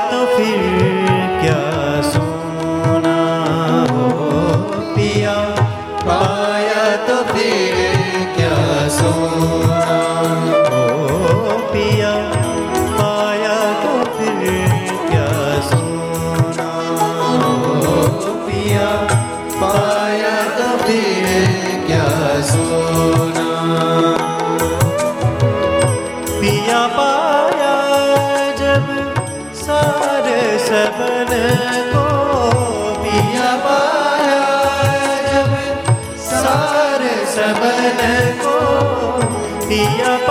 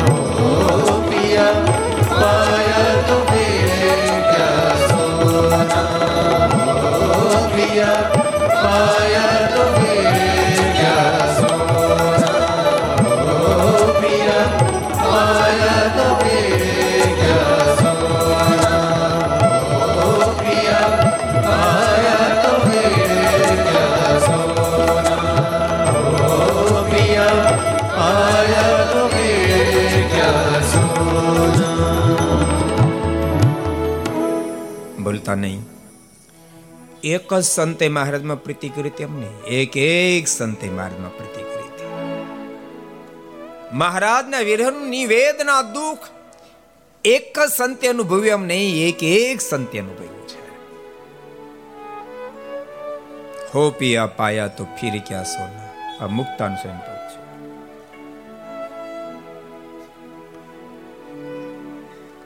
એક એક સંત મહારાજમાં ગરકાવ થઈ ગયા હતા. શું પ્રેમ કર્યો હતો? ભક્તો, એ ધરતી છે. આ ધરતી પર પ્રભુ પ્રેમ કરવાના આપણને પાઠ શીખવા મળે, એ આ ધરતી છે. યાદ રાખજો, આ ધરતીમાં પ્રભુ વિરહમાં એકની અનેક સંતોની આંખોમાંથી આસોડાની ધારાઓ થઈ છે. અનજળ છૂટી ગયા, એ આ ધરતી પ્રેમની વ્યાખ્યાઓ તો દુનિયામાં ઘણી જગ્યાએ જોવા મળશે. પણ માત્ર વ્યાખ્યાઓ હશે. અહીં વ્યાખ્યાઓ નથી, અહીં વાસ્તવિકતા છે, એ આ ધરતી છે. એ પછી પ્રેમાનંદ સમય હોય કે બ્રહ્માનંદ સમય હોય, દેવાનંદ સમય હોય કે મુક્તાનંદ સમય હોય, એ નિષ્કોળાનંદ સમય હોય કે એ શતાનંદ સમય હોય, એ શુકાનંદ સમય હોય કે ગોપાળાન સમય હોય, એ દાદા ખાતર હોય કે લાડુબા હોય, એ જીવબા હોય કે પૂજા ડોડિયા હોય, એક એક પ્રભુમાં પ્રેમ અદ્ભુત સ્વરૂપ બતાવ્યું. પ્રેમ કોને કહેવાય? પ્રભુ વિરહમાં રહી ન શકે. એને જગતના સુખ બધા દુઃખરૂપ લાગે હેમાં એને પ્રેમ કહેવામાં આવે છે. એને ભક્તિ કહેવામાં આવે છે. માતા ભક્તિ બે હાથ જોડ્યા છે, કૃપાનાથ. આ તો બધું બહુ કઠણ કામ છે. ધર્મ, જ્ઞાન, વૈરાગ, ભક્તિ સિદ્ધ કરવા તો બહુ કઠણ છે. માં, ટૂંકમાં મોક્ષનો રસ્તો બતાવો. અને વખતે બાલપ્રભુ ઘનશ્યામે કહ્યું માં, સાંભળો, તને ટૂંકમાં મોક્ષનો રસ્તો બતાવો. બાલપ્રભુ ઘનશ્યામના મુખમાંથી શબ્દો નીકળ્યા છે. દ્રષ્ટા સ્પૃષ્ટાન તાવા કૃત પરિચરણા ભોજિતા પૂજિતા સદ્ય પુંસામગોગમ બહુજની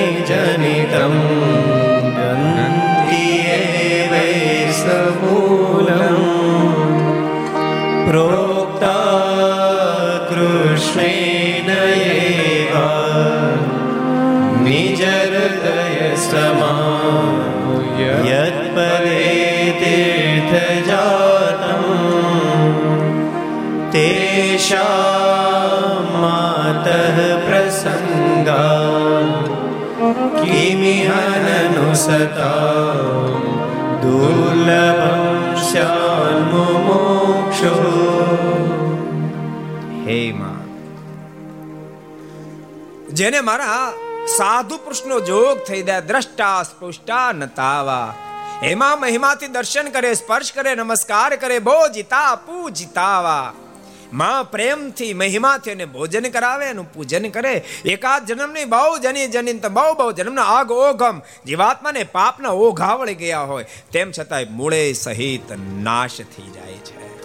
અને એટલે ભક્તો સંતોન જમણોનું બહુ મોટું ફળ છે.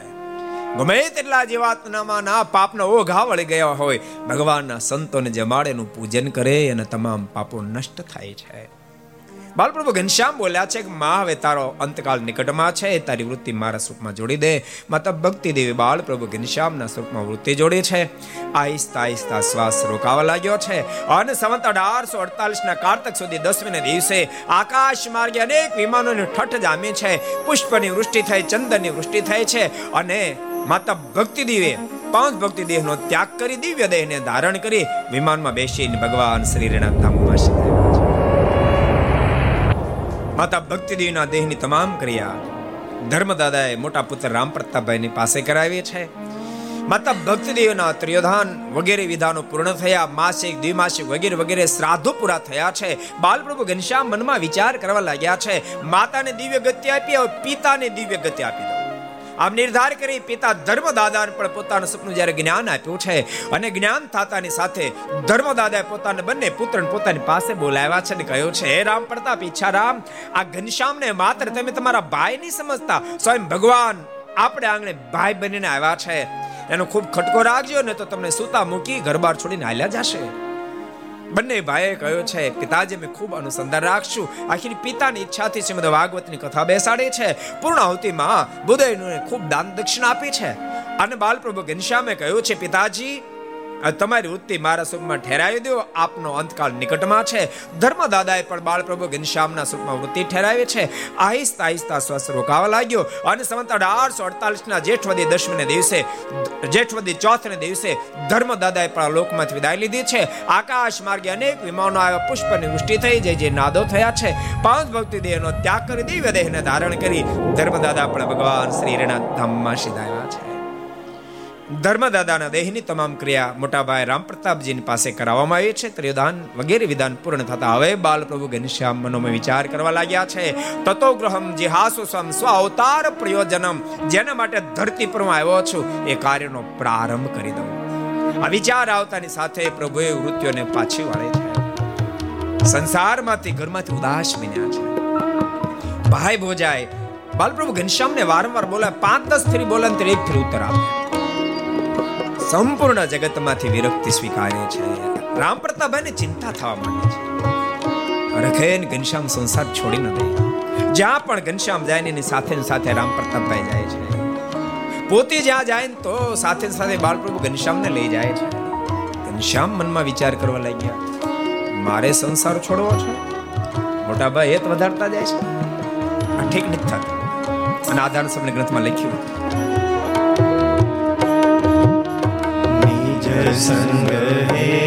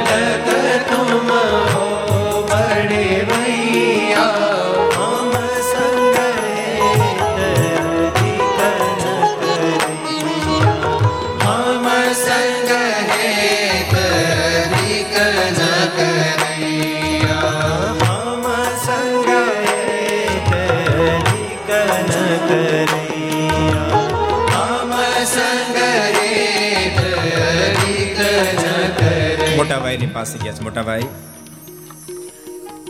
પતિ હેત ક્યારેક દુઃખનું કારણ બને. એમાં હું તો બાળક છું, આપ તો વડીલ છું. મારી સાથે અતિ હેત કરો એ બરાબર નથી. આમ બાળક તુમ હો બડે ભૈયા. મોટા ભાઈ, ક્યારેક અતિ હેત રડાવે છે.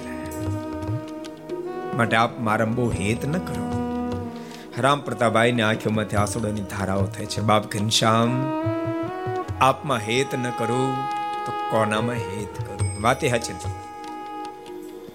ભગવાનમાં હેત ન કરીએ તો ક્યાં કરીએ? હેત ભગવાનમાં કરીએ, હેત ભગવાનના સંતો ભક્તોમાં કરીએ.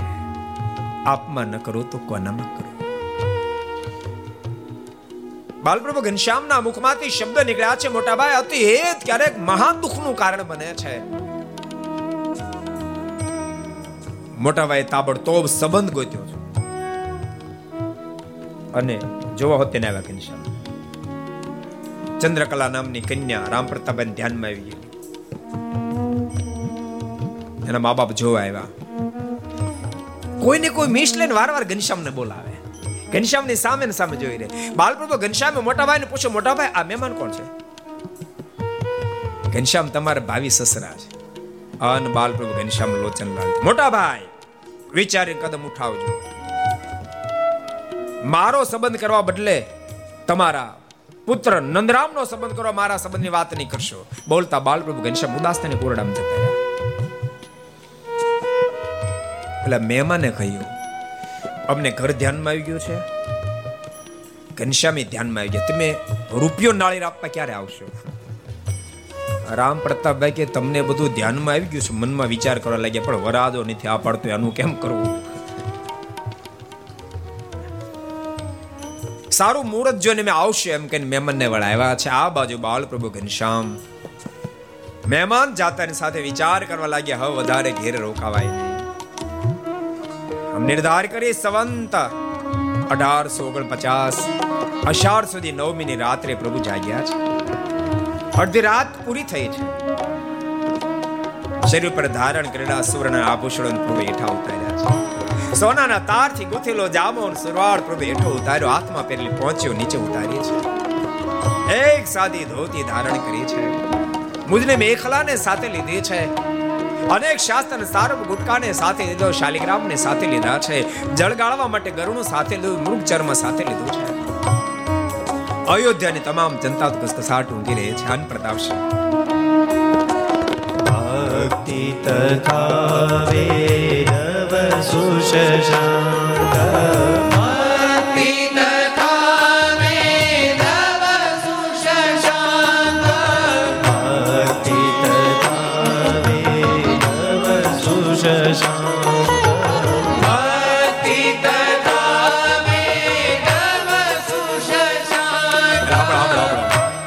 બધા બોલે, તમને હું વાંધો કગળા બેહી ગયા ગળા બેહી ગયા ઉપવાસ છે?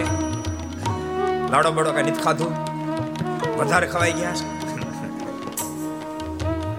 સબકો ગાના.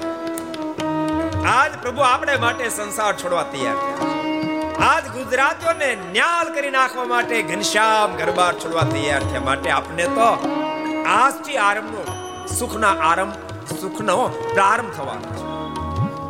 માટે મોજથી ગયા ભક્તિ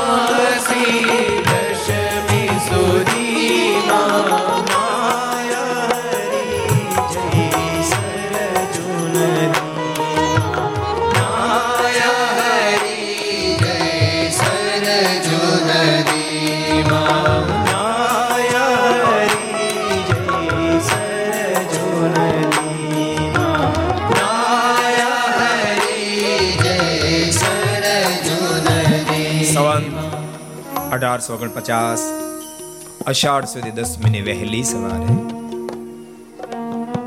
પ્રભુએ ઘર બહાર છોડ્યા છે અયોધ્યાની તમામ જનતા કસકસાટ ઊંઘતી રહી છે ઘનશ્યામે ઘર બહાર છોડ્યા છે અયોધ્યાવાસીઓ બીજી વાર ભૂલ કરી છે રામા અવતારમાં પણ પ્રભુને વળાવવા માટે પાછળ પાછળ છે તમસાના તટ સુધી ગઈ હતી. પછી મનમાં એમ થયું કે હવે ભગવાન આપણો ત્યાગ નહીં કરે નિરાત ઊંઘી ગયા. નશકોરા મળ્યા બોલાવા અને પ્રભુ રાઘવ બેઠા થયા. સુમંતને કહ્યું, સુમંત, રથ તૈયાર કરો.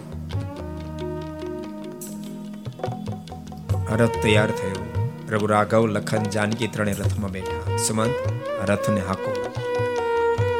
સુમંતજી બોલ્યા છે પણ માલિક સરકાર, રેત બધી સૂતી છે. પ્રભુ રાઘવ બોલ્યા છે, સૂતા છે ને એટલે જ આપણે આગળ વધી શકશું. એ જાગતા હશે તો આપણને આગળ જવા નહીં દે. પ્રભુ ઘનશ્યામ વહેલે ही સવારે કરવાર છોડ્યા છે जो सोते हैं वो तो खोते हैं उठ जाग मुसाफिर भोर भई अब रैन नहीं जो सोवत है जो सोवत है वो तो खोवत है जो जागत है सो पावत है અયોધ્યાવાસી સુતા રહ્યા બાલ પ્રભુ ઘનશ્યામે ઘર બાર છોડ્યા છે સરયુના તટ ઉપર પ્રભુ આવ્યા છે કોઈ નાવ વાળો મળે, કોઈ ત્રાપા વાળો મળે આશાથી પ્રભુ ઊભા છે, એ જ વખતે. કોઈ નાવ વાળો ત્રાપા વાળો તો નવ વહેલા સવારના ત્રણ વાગ્યા છે. એક કૌશિક નામનો અસુર આવ્યો છે. એણે બાલપ્રભુ ઘનશ્યામ ને એકલા જોયા મને એમ થયો હોવા તો હરિપ્રસાદ પાંડે નો ઘનશ્યામ એકલો? કામ થઈ ગયું, પતાવી દઉં. આને મારવાને માટે કોટરાઓ કુર્ત્યાઓ કાલી કેટલા બધા મરી ગયા, પણ આનો મર્યો. આજ મારી નાખો. આમ નિર્ધાર કરીને બે કદમ આગળ વધ્યો તો વળતો વિચારતો નહીં નહીં આની સામે સામી છાતીએ ન જવાય. અને જેટલા જેટલા સામી છાતી કે બધાને કૂપનમાં નામ કેન્સલ. માટે એક કામ કરું. આને પાછળથી ધક્કો મારી દઉં. આમ નિર્ધાર કરી, લપાતો લપાતો કૌશિક નજીક આવ્યો છે. બાળપ્રભુ ઘનશ્યામ અબ નીલકંઠ હો ગયે. અને જે માર્યો ધક્કો ભગવાન શ્રી દાસરીના જળમાં ગયા છે. થોડી વાર કૌશિક ને મોહ ઉપજાવતા પ્રભુ ડૂબતા એવી લીલા કરે છે. કૌશિક આનંદ થયો. મારો દુશ્મન મરાયો. દોડતો દોડતો કૌશિક પોતાના અસુર સમુદાયમાં એટલે સાંભળો સાંભળો શું સાંભળે? અરે સાંભળો તો ખરા. મુકો લાપસી ના અંધણ મુકો મગના શાક. પણ શું કામ? અરે, શું શું કામ? જેનો આપણે ડર હતો ને આજ પતાવી દીધો. કોને? કોનો ડર તો? ઘનશ્યામનો. આ તો ઘનશ્યામને સાચું, બિલકુલ સાચું. પણ કેવી રીતે માર્યો માંડીને વાત તો કર. શું કેવી રીતે માર્યો? ઊભો તો સૂર્યના તટ ઉપર. જે મારો ધોકો ગયો સોળના ભાવમાં.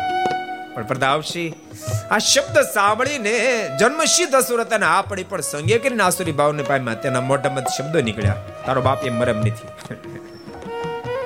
એ આપણને બધા હરખા કરીને પીજા હે.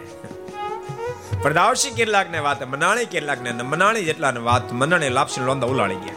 જ્યારે ન લાપસી ન ખાધી કૌશિક જાતાની સાથે ભગવાન નીલકંઠ સૂર્યના જળમાંથી બહાર આવ્યા. દિવ્ય ગરુડ જે આવ્યા છે. ગરુડજીની પીઠ ઉપર બેસી અને પ્રભુ સૂર્યને પાર ઉતર્યા છે.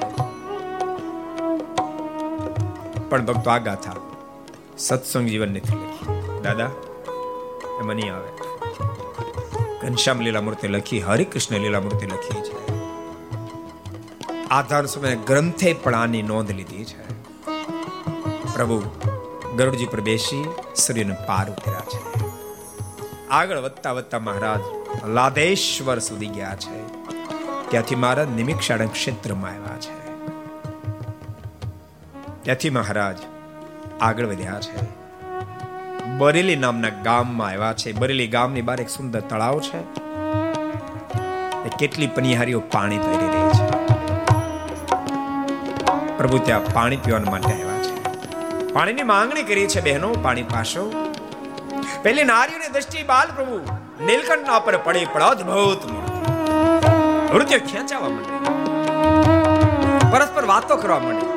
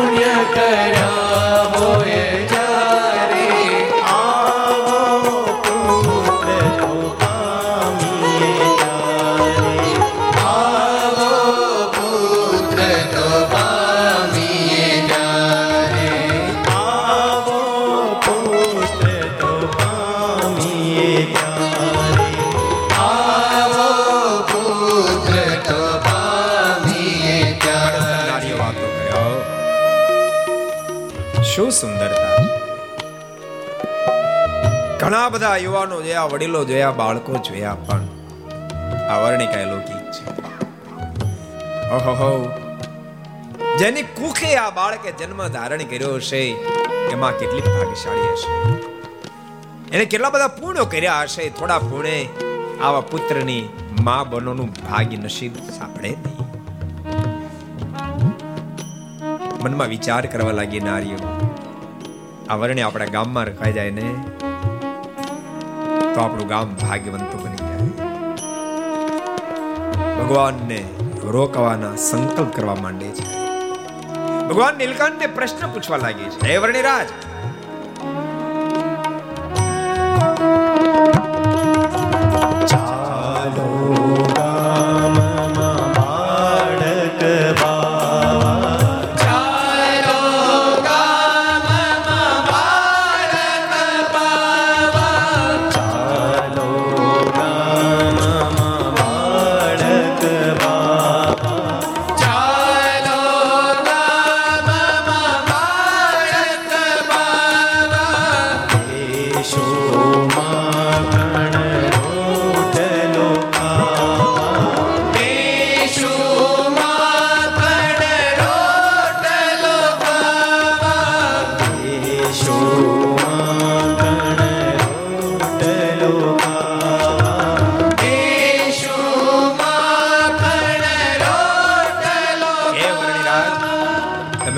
મારા ચાલો.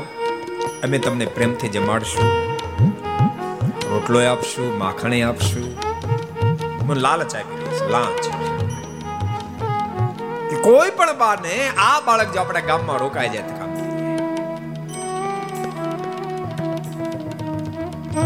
મને એમ થયું કદાચ રોટલા માખણની લાલચે ન રોકાય. મારીની પ્રશંસાની સાથે મોટી લાલચ આપવા માંડી છે. હે વર્ણિરાજ દિશે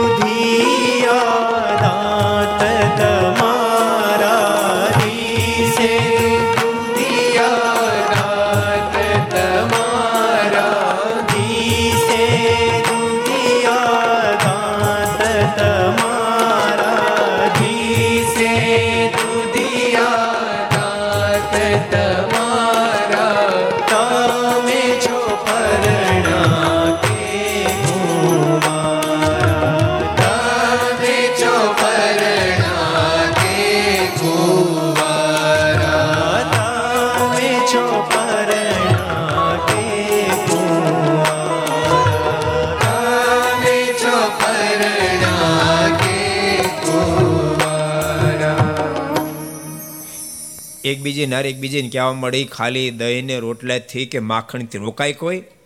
કન્યા આજ તો રોકાય? તારી દીકરી પ્રણાય?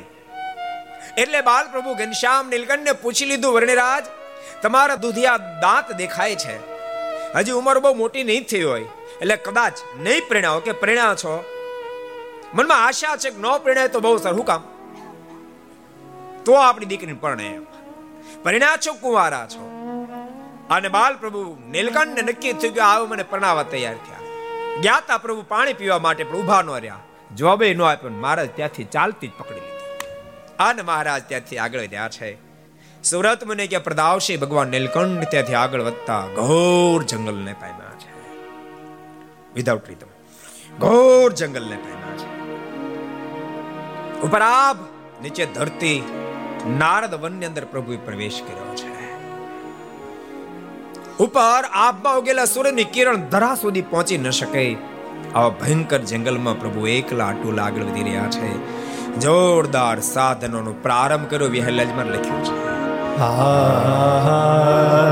રે ક્યારે ફળનો કરે છે? ક્યારે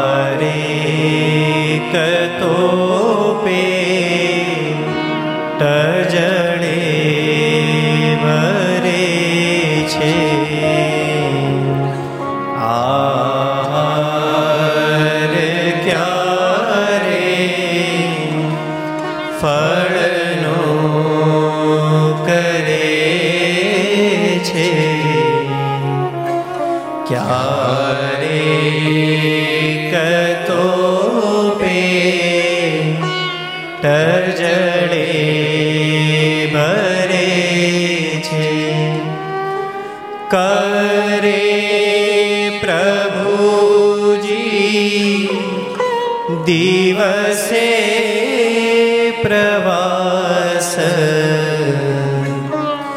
વસે નિશાએ વનમાં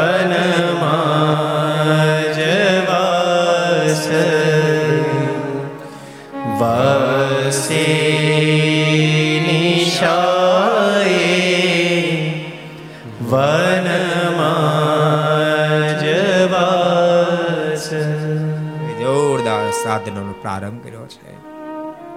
આહાર ક્યારે ફળનો કરે છે? ક્યારેક તો પેટ જળે ભરે છે. કરે પ્રભુજી દિવસે પ્રવાસ, વસે નિશાએ વનમાં જવાસ કોઠાબોરા મળે તો આહાર કરે, ન મળે તો નિરાહાર ઉપવાસ કરે. આખો દાડો ચાલે, રાત્રિ પડે, પ્રભુ ત્યાં નિવાસ કરે છે. કોઈ જગ્યાએ પ્રભુ રોકાવા તૈયાર નથી. ભક્તો, જે પ્રભુ કોઈ જગ્યાએ ન રોકાય પ્રભુ ગઢપુરમાં પોતાનું ઘર માને રોકાયા છે. હેબલ બાપુ, એના પરિવારના પ્રેમને આધીન બનીને પ્રભુ ગરડું મારું, ગરડાનો એ કેદી નહીં મટવાનો, એમ ગઢપુરમાં રોકાયા છે. કેવી કુરબાની હશે. તમે વિચાર કરો. ક્યારેક ઇતિહાસ સામે દ્રષ્ટિ નાખીએ તો આપણે વાતો કરીએ, પણ વાસ્તવિકતા હોય ને ત્યારે બલબલન પડશો વળી જાય. એક સરસ પ્રસંગ તમને એક દાડો મહારાજા આ ઉગમણા બારના ઓરડા છે ને? જેનો અદ્ભુત રીતે જીર્ણોદ્ધાર થયો. મહારાજે વડતાલ જતા હતા અને દાદા ખાચરને કહ્યું દાદા, ઉગમણા બારના ઓરડા તૈયાર કરવા તૈયાર કરાવજો. વાંધો નહીં મહારાજ. મહારાજ વડતાલથી પાછા આવ્યા. ઓરડા તૈયાર થઈ ગયા. મહારાજ કે, આવા તે હાલતા છે ઊંચા ઊંચા. ઉઠિયા જેવા ન પોહાય. પાડી નાખ્યા. દાદા ખાચરે બીજે દિવસે ઓરડાને પડાવી નાખ્યા. કોઈ દી તમે સપનામાં સાધુ થયેલા કોઈ? એવું સપનું આવેલું કે આપણે સાધુ હતા અને ઠાકોરજીની આરતી ઉતારતા હતા. આવ્યું કોઈનું સપનું? જીવરાજ હતા, કોઈ આવ્યું એવું? નહીં? અનિલભાઈ તમને? નહીં? રાજુભાઈ તમને? ગણેશભાઈ તમને? નહીં? સપનોમાં નહીં. એટલે જબરા તમે સંસારી પાકા સંસારી.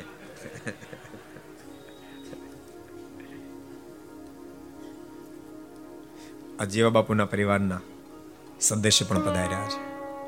સાચું કહું? આમ તો ભગવાન સ્વામિનારાયણ દરબારના ભગવાન છે. દરબારના ભગવાન. કારણ કે દરબારોએ માર્ગને રોકી રાખ્યા. ક્યાંય ન રોકાય પ્રભુ દરબારોને આધીન બનીને અહીંયા રોકાયા. એ ગઢડા રોકાયા સારે રોકાયા, કાર્યણે રોકાયા, લોયા રોકાયા, નાગડકા રોકાયા, બોટાદ રોકાયા. પણ એક ટકોર છે. તમારા બાપ દાદાએ જેવી ખેવના રાખી, એવી ખેવના તમે રાખજો. ભગવાન તમારે આથી કરશે. જો ભાઈ, ભગવાન કોઈના નથી, ભજ્યાના ભગવાન. મારીની તલવાય, ભજ્યાના ભગવાન. આ સીધો હિસાબ. બેન બે ચારની માનો તમે વીસ વર્ષથી તલવારની કેડે બાંધીને ફરતા હો કોકની આરે બટાજટી બોલી ગઈ અને સામે વાળા તલવાર ખેંચી લીધી. તલવાર કોની? હાજવે ને જેના હાથમાં ગઈ એની. સમજાય તમને? જેના હાથમાં ગઈ એની તલવાર. એમ ભજેના ભગવાન મારે એમાં ભગવાન બચ્યો.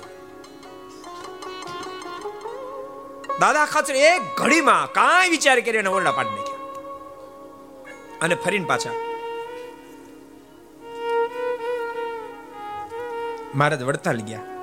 મારે કે ફરીને બનાવે વાંધો નહીં. પાછા આવીને તો મારે આવા નીચે હાલતા માથા પટકાયવા પાડી નાખો.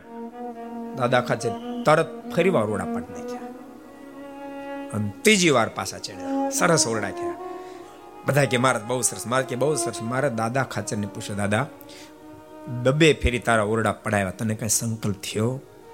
દાદા ખાચર હાથ જોડ્યા મહારાજ, મને શેનો સંકલ્પ થાય? આપ જે કરતા હશો, મારા રૂડા માટે જ કરતા હશો. એવો મેં ઠેરાવ કર્યો, મને શેનો સંકલ્પ થાય? ત્યારે પ્રભુ આને આધીન બને, આને આધીન ભગવાન ભગવાન અમીરાયને આધીન નથી યાદ રાખજો પ્રેમને આધીન છે, સમર્પણને આધીન છે. ભગવાનને પદાર્થની લાલચ નથી.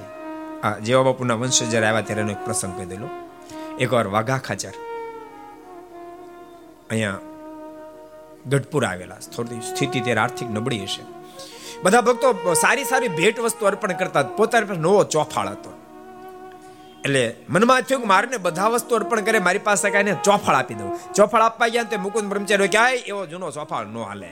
ચોફાળ મારે ઉઠાડે મારે કે ઈ જ ઉઠાડો કે ટાટ નહીં ભાઈ શિયાળામાં ટાટ સહન થવા માટે ઈ જ ઉઠાડજો અને ચોફાળ વાઘા ખાચરે મારને ઉઠાડ્યો વાઘા ખાચરે અહીંથી સારંગપુર ગયા. રાત્રિએ એને એવા સ્વપ્નમાં દિવ્ય દર્શન થયા. કેટલાય ચતુર્ભૂ સ્વરૂપી દેવતાઓ વાઘા ખાચરને વંદન કરતા દંડવટ કરતા હતા. વાઘા ખાચરે પૂછ્યું, તમે કોણ છો? આવા દિવ્ય સ્વરૂપી. ત્યારે બધાના મોઢામાં શબ્દ નીકળે સાંભળો અમે કપાસના વનની વરખડીઓ છે વરખડીઓ? આવા દિવ્ય સ્વરૂપ તો કે, સાંભળો, તમે ભગવાન સ્વામિનારાયણને ચોફાળ અર્પણ કર્યો ને એ ચોફાળ અમારા કપાસમાંથી બન્યો હતો. અમારા કપાસમાંથી ચોફાળ બનીને ભગવાન સ્વામિનારાયણને કામ લાગ્યો. એ પૂર્ણ કરીને અમે હવે બધા જ મુક્ત સ્થિતિને પામ્યા છીએ અને એ ચોફાળ તમે ઓઢાડ્યો માટે અમે તમને દંડવટ કરવા માટે આવ્યા છીએ. ભગવાન તો પ્રેમને આધીન, સમર્પણને આધીન છે. ભગવાનના ભક્તો ગમે એટલી ઊંચાઈ પ્રાપ્ત થાય. દાસત્વપણું છોડશો નહીં. કેવી ઊંચાઈ પછી કેવું દાસત્વપણું? એક દાડો, મહારાજ લાડુબાનો ઓરડે બિરાજમાન હતા ગઢપુરના એક બે પ્રસંગ કહી દઉં. અને મહારાજે ગોપાળન બોલાવવા માટે મોકલ્યા. ગોપાળન બોલાવતા સ્વામી આવ્યા. મહારાજે કીધું, સ્વામી, આકાશમાં નક્ષત્રો કેટલા છે? ગોપાલ સ્વામી ઘણા બધા નામ બોલી ગયા. મહારાજ કહે કે સ્વામી કઈ જ્યોતિષશાસ્ત્ર જાણતા નથી. પણ અમારે હસ્તામળ અબજો બ્રહ્માંડો છે. આ ગોપાલ સ્વામી પણ હસ્તામળ અબજો બ્રહ્માંડો છે. મહારાજ બોલે આ તો અમે આ ધરતી પર આવ્યા. એટલે સ્વામીનું ઐશ્વર્ય સ્વામી દબાયું છે. બાકી અમે નો આવ્યો હોત ને સ્વામી એકલા મોકલ્યા હોત તો દુનિયા ગોપાલ સ્વામી પણ ભગવાન કરીને પૂછતી હોત. પણ અમે એનું દાસત્વ પણ અમે એનું ઐશ્વર્ય દબાવ્યું જેથી કે દાસ બની વર્તે છે. અને ભક્તો ભૂલતા નહીં, આ સંપ્રદાય એવો છે, દાસ બની શકે એ જ બધાનો બાપ થઈ શકે.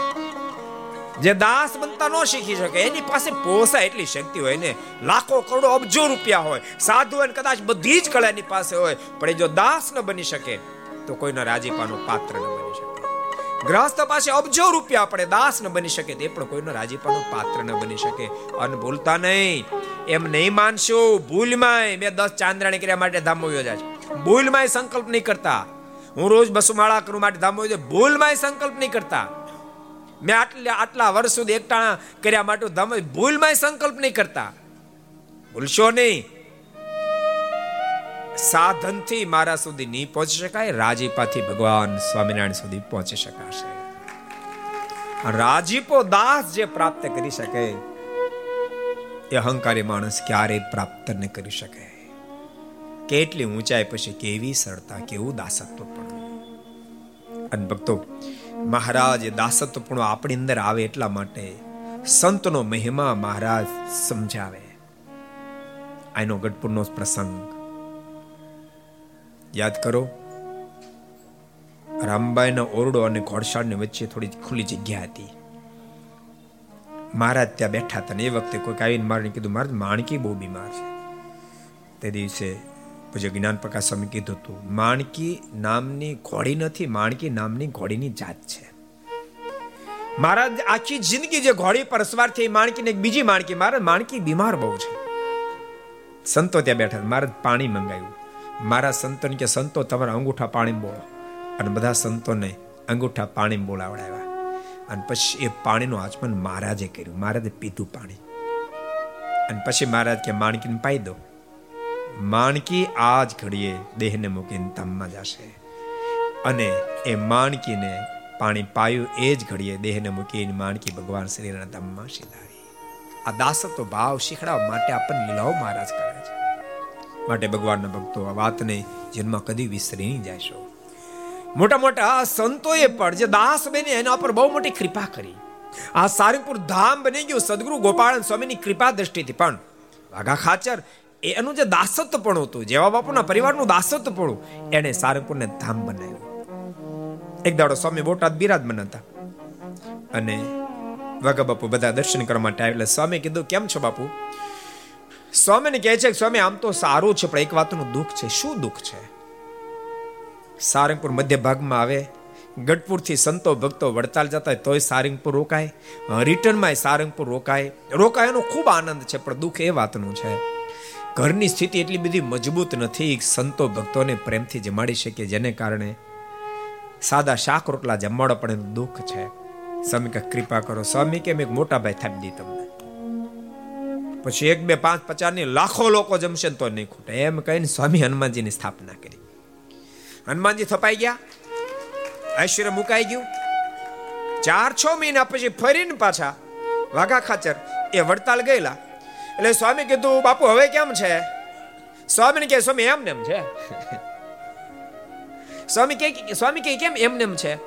તો ભક્તો બધા બહુ આવે છે. પણ બે વાતની માનતા રાખે, કોઈ ધજા ચડાવવાની અને કોઈ શ્રીફળની તે શ્રીફળ વધે રહી ને ખાઈ જાય. અને ધજાઓ લોકો લઈ જાય. એમ નેમ છે. ત્યારે સ્વામી કે ચિંતા નહીં કરતા, હજી ભાઈ નાના છે. એ મોટા થાય ને, એટલે બધા હારાવાના થાય અને ભાઈઓ મોટા થયા. કષ્ટભંજન દેવ મોટા થયા અને લીલા લહેર કર્યા છે. ભગવાનના ભક્તો ભગવાનના રાજીપાથી જીવાત્મા મુક્તિ કક્ષા સુધી પહોંચી શકે. અબજો બ્રહ્માના માલિક આપને શીખડાવવા માટે આજ વનમાં વિચરણ કરી રહ્યા છે. નારદ વનની અંદર પ્રભુએ પ્રવેશ કર્યો. ઘાટો ઘનઘોર વન છે. કોઠાબોરા ક્યારેક મળે તો હારે કરે, ન મળે તો પ્રભુ નિહાર નિરાહાર ઉપવાસ કરે છે. ત્યાંથી ભગવાન નીલકંઠ આગળ વધ્યા છે. હવે જરા સત્સંગજનને છોડીને હું ચાલુ છું. ઘડીક વાર પાછો ત્યાં જ આવ્યો ને મહારાજ, હરિદ્વારની અંદર આવ્યા છે. ત્યાંથી મહારાજ તપોવનમાં ગયા છે. ત્યાંથી મારા ઋષિકેશ ગયા છે. ઋષિકેશથી મહારાજ આગળ વધ્યા છે. ઋષિકેશ લક્ષ્મણ જિલ્લામાં જઈને મહારાજ આગળ વધ્યા છે. શ્રીપુર નામના શહેરમાં મહારાજ આવ્યા. શહેરની બહાર એક મોટો મઠ હતો. ત્યાં મહારાજ પહોંચ્યા. પણ મઠની બહાર ઉતર્યા. લગભગ પાંચ એક વાગ્યાનો સમય હશે. મઠના મહંત બહાર આવ્યા. મારને જોયા બહુ હેત થયો. મારે વિનંતી કરીને કે આવા લાગ્યા વર્ણિરાજ આપ અહીંયા બહાર બેઠા છો, પણ અહીંયા તો જંગલી પ્રાણીઓ રાત્રે આવે, સાવજો આવે છે. આ પાસરમાં પધારો. મહારાજ બોલ્યા, આવા ડરની વાતો અમને નહીં કરો. અમે કોઈથી ડરતા નથી. અને મહારાજ જે બોલ્યા છે, એને વિહારીલાલજી મહારાજે. પોતાની કલમે ટાંક્યું કે સાધુ થઈ અને મરવાની વાતો કરો છો? સાધુ છે ડરો છો? મહારાજ બોલ્યા છે, સ્વામીએ વિહારીલાલજીમાં અદ્ભુત રીતે ટાંક્યું છે. સંતાઈ પેટે નહીં મોત મૂકે.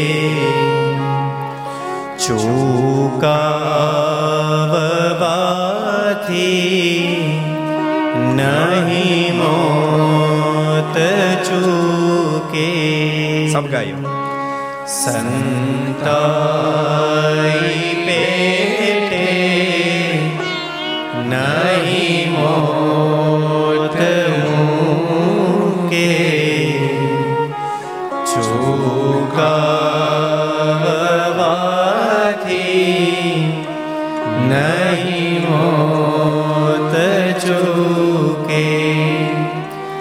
અનેક દોરા દશી હાથ બાંધે આયુષ્ય તૂટે નહીં કોઈ સાધે આયુષ્ય તૂટે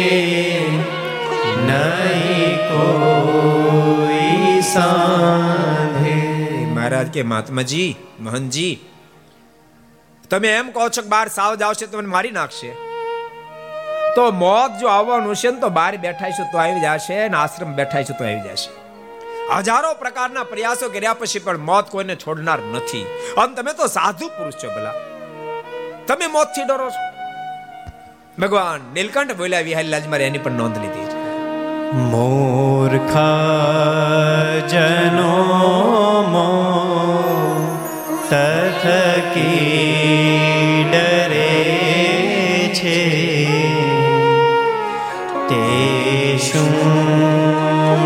તે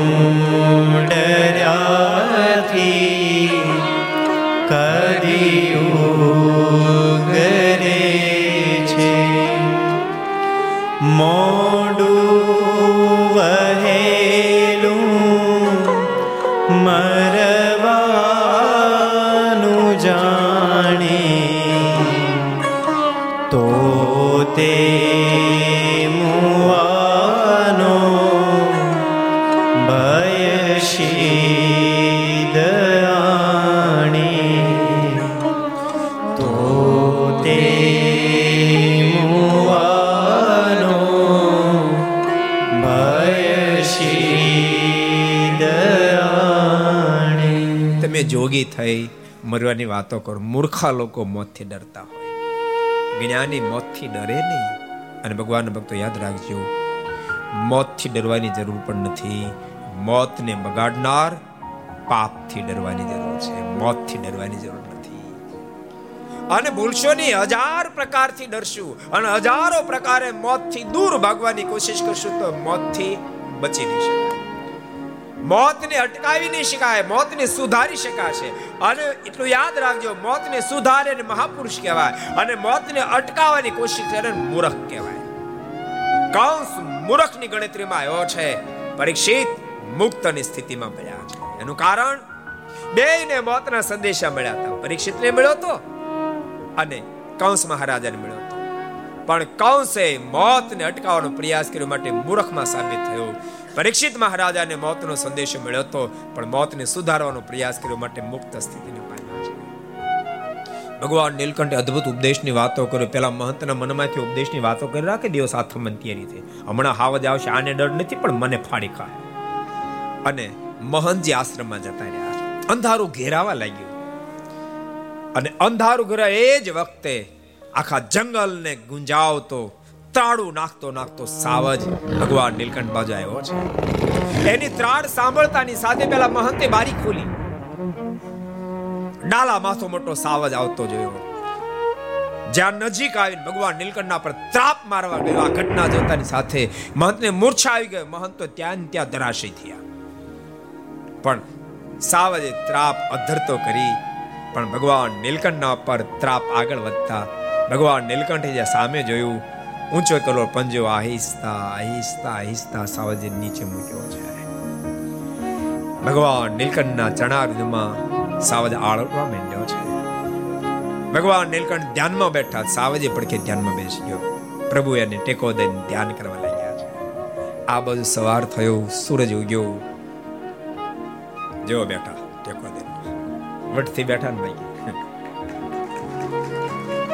ભગવાનના ભક્તો તમને કહું છું, આપણે વટથી જીવન જીવજો. શું કામ? આપણા ઈષ્ટદેવનો વટ તો તમે જુઓ, આપણે એના છીએ. માટે વટથી જીવન જીવો. રાકન જેમ નહીં, હું બીડી ન પીવું તો પેટમાં મને ગેસ થાય. ફૂટી કેમ નહીં જતું? ગુટકા ન થાવ, ન ખાત મને માથું દુખે. ધડ ઉપરથી હેઠું કેમ નહીં પડી જતું? કોના આશ્રિત ભલામણા રાખતો વિચાર કરો? ભગવાન શ્રીના આશ્રિત. ગુટકા ખાધા વિના નો હાલે, બીડિયું પીધા વિના નો હાલે. શું વાત તમે કરો છો? વટથી જીવજો ભગવાન નીલકંઠ વટથી બેઠા ભાઈ ત્યાં. આ બા સવારનો સમય થયો. સૂરજ ઉગતાની સાથે ઘણા બધા લોકો સીમમાં જતા ને ખેતરવાડીએ, ત્યાંથી પ્રસાર થયા. જોઈ ગયા. એક જણો જોઈ ગયા, વાત પતી ગઈ. ઓહ. સાવજને ટેકો દઈને વરણી બેઠા આખા ગામમાં વાત જાહેર કરી દીધી. આખું ગામ જોવા માટે ઉમટ્યું પણ બધા દૂર દુભાવા જોતા તો. બકરી ટેકે, થોડા બેઠા હતા હાવજ ને ટેકે બેઠા હતા. આખો ગામ ઉમટ્યું. એ કોલાહલ જ્યારે થયો ને ત્યારે મહન જાગ્યા મૂર્છા અવસ્થામાં જાગ્યા. એને બારીમાં પેલા ડોક્યું કર્યું. ત્યાં ભગવાન નીલકંઠ ને સાવજ ને ટેકે બેઠેલા જોયા છે. ઓ તો અલૌકિક વર્ણિ લાગે પછી દરવાજો ખોલીને બહાર આવ્યા. થોડી વાર થઈને ભગવાન નીલકંઠ જાગૃત થયા છે. બધા હાથ જોડીને ઊભા છે. ભગવાન નીલકંઠે બધાને કીધું કે હવે સાવજ ને જગાડું છું. જરાક એક બાજુ થાજો બધા. પછી ગયા છે ઊભા રહ્યા છે? પ્રભુએ ચપટી વગાડી. સાવજ જાગૃત થયું.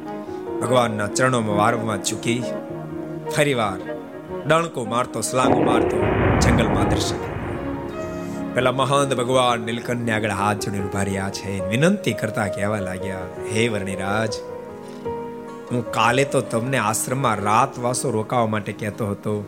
આજ મારી પ્રાર્થના સાંભળો. રાત વાસો રોકાવા માટેની આપ આશ્રમમાં પધારો. મારા આશ્રમના આપ મહંત બનો. એક વર્ષને એક લાખ રૂપિયાની આવક છે. હું તમારો દાસ બની તમારી સેવા કરીશ. આપ આશ્રમમાં પધારો. ભગવાન નીલકંઠના મુખમાંથી શબ્દો નીકળ્યા. આ ધરતી ઉપર કઈ મહંતા કરવા અમે આવ્યા નથી. અમે તો અનંત આત્માને તારવાને માટે આવ્યા છીએ. અમને કોઈ મહંતાઈ જોતી નથી. અને મહારાજના શબ્દો સાંભળતાની સાથે મહંતના મુખમાંથી શબ્દો નીકળ્યા છે. વરણીરાજ એક મેં આપને વિનંતી કરી છે, પંચિમ પાંચાળ દેશમાં ગુજરાતમાં કાઠિયાવાડ નામનું એક સ્થાન છે. ત્યાં કાઠિયોની બહુ વસ્તી છે. તમે ત્યાં જાજો. એ કાઠિયો કોઈને વશ થાય તેવા નથી. પણ એમ લાગે તમે એને વશ કરશો. એ કાઠિયાનો પણ ઉદ્ધાર કરશો. માટે આપ કાઠિયાવાડમાં જાજો. આ કઈ મોઢન ગપ્પાને તમે એવું નહીં માનતા જેવા બાપુના વંશજ બેઠેલું કહું છું. તમે આ ચરિત્રો વાંચજો. બધું બરાબર ભેગું થઈ ગયું. તાલે તાલ મળી ગયો. કાઠિયાવાડમાં આપ જાજો. ભગવાન શ્રીરે બોલ્યા છે, અમારું પર્યાણ કાઠિયાવાડ બાજુ છે ને અમે કાઠિયાવાડમાં જવાના છે. કાઠીઓને અમે વશ કરશું. કાઠીઓ અમારા દાસ બનશે. અમારા ભક્ત બની અમારું ભજન કરીને અમારા ધામને પામશે. ભગવાન નીલકંઠ ત્યાંથી આગળ વધ્યા છે. આ બાજુ મારુત નિત્યનો ક્રમ છે. પ્રભુના દર્શન કરવા. દર્શન કરવા માટે આવ્યા. પ્રભુ દેખાયા નહીં. અંતરદ્રષ્ટિ કરી પ્રભુ ક્યાં ગયા? ખબર પડી, ઓહો, ભગવાને તો વનની ગહેરી વાટ પકડી છે. આકાશમાં ઉડ્ડયન કરતા કરતા મારુતિ આવ્યા છે ભગવાન નીલકંઠની પાસે. ભગવાનને વંદના કરીને કહ્યું છે, કૃપાનાથ, આમ એકલા અટુલા વાતે ન કરી કઈ બાજુ? ભગવાન નીલકંઠે કીધું, મેં વૈરાગનો સ્વીકાર કર્યો છે. અનેક ધ્યાનીઓ, જ્ઞાનીઓ, જોગીઓ, જતીઓ, એની વર્ષોની સાધનું ફળ અમારે આપવાનું છે. અમારે ગુજરાતની ધરતી પર જવું છે. પણ કૃપાનાથ વાત તો કરવી હતી. ભગવાન નીલકંઠ બોલ્યા, સાંભળો, વૈરાગી કોઈને પૂછવાનો રોકાય પૂછે, એ ભગવાનનો બધી પરણી જાય. આ બધા પૂછો. હા, પૂછો બધા. તમારે પડખે બેઠા, કોઈને પૂછવા રોકાણ હતા મમ્મી, હું સાધુ થઈ જાઉં? પૂછ્યું તું? પૂછવા રોકાય બાપ ભગવાન ન મારું તે હાથ જોડ્યા કૃપાનાથ મને સાથે લઈ જાઓ. ભગવાન નીલકંઠ બોલ્યા, અમને, અમે અત્યારે વૈરાગનો સ્વીકાર કર્યો છે. અમને કોઈનો સંગ ગમતો નથી. ભક્તો, વૈરાગીની વાત બહુ ન્યારી છે. એ તમને કદાચ સમજાય કે ન પણ સમજાય. આવો એક સરસ પ્રસંગ તમને કહું. સદગુરુ બ્રહ્માનંદ સ્વામી લાડુદાન જ્યારે સાધુ થવા માટે આવ્યા. બધા તો તેડવા માટે આવ્યા, પણ એના મામા પણ તેડવા માટે આવ્યા હતા. એના મામાએ કીધું, લાડુદાન લાડુદાન, તું ગાંડો થામા ગાંડો થામા. હું જ્યારે આવતો હતો ને ત્યારે વડોદરા થઈને આવ્યો. વડોદરા નરેશ એવું કેવડાવ્યું છે, લાડુદાન જો મારા રાજકવિ થાય ને તો એને બાવન ગામ પરગણામાં લખી આપ્યા માટે પાછો ચાલ, અને વખતે લાડુદાન બ્રહ્માન સ્વામી મુખમાંથી શબ્દ નીકળ્યા, મામા મામા, બાવન ગામની વાત તો શું કરો છો? પણ કદાચ મારે ખાતે બાવન ગામની બાવન બ્રહ્માંડ કોઈ લખી આપે ને? તોય પણ થૂકી મારો ભગવાન સ્વામિનારાયણની ખાતર. અને આટલા શબ્દ સાંભળતાના મામાના મુખમાંથી શબ્દ નીકળ્યા લાડુદાન, તને થઈ શું ગયું છે? અને એ વખતે બ્રહ્માનંદ સ્વામીના મુખમાંથી શબ્દ નીકળ્યા હતા. દિલ લગ હમારા ફકીરી સે.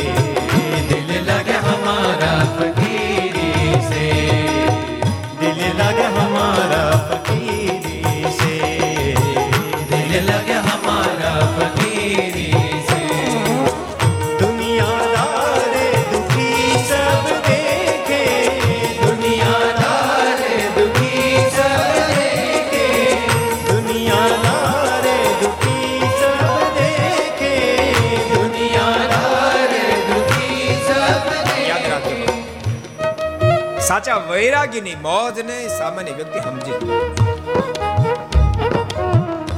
નહીં. સમજી શકતા એટલા માટે સદગુરુ ગુણાતીતા સ્વામી સાથે ઘટના ઘટી છે સામે બહાર જતા હતા.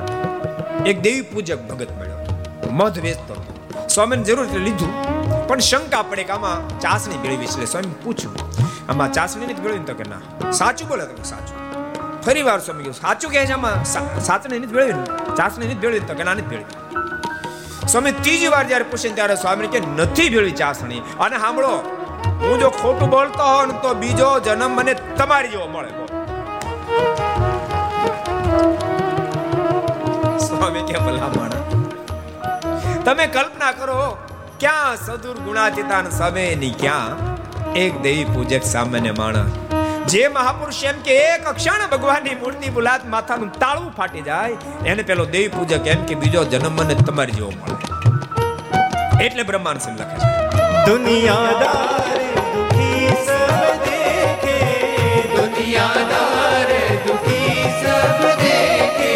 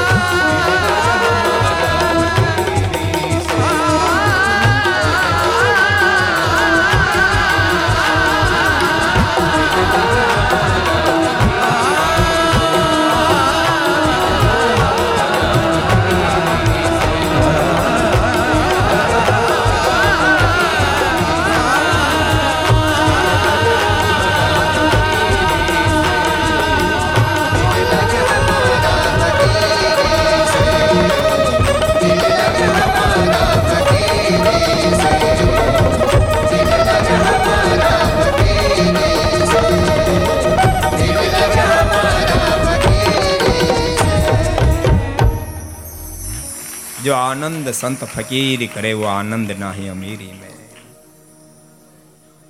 પણ તોય તમારા છોકરાને તમે સાધુ ન થવા દો. એ વાતમાં માન લે ભલે કૂટાય, બધું થાય, પણ સાધુ ન થાય. શું કામ ખબર? મનમાં એમ વિચાર કરે, અમે અહીં ટીપાઈ ગયા તું શાનો સાધુ થઈને સુખ્યો થતો? હાલી મળ્યો તે.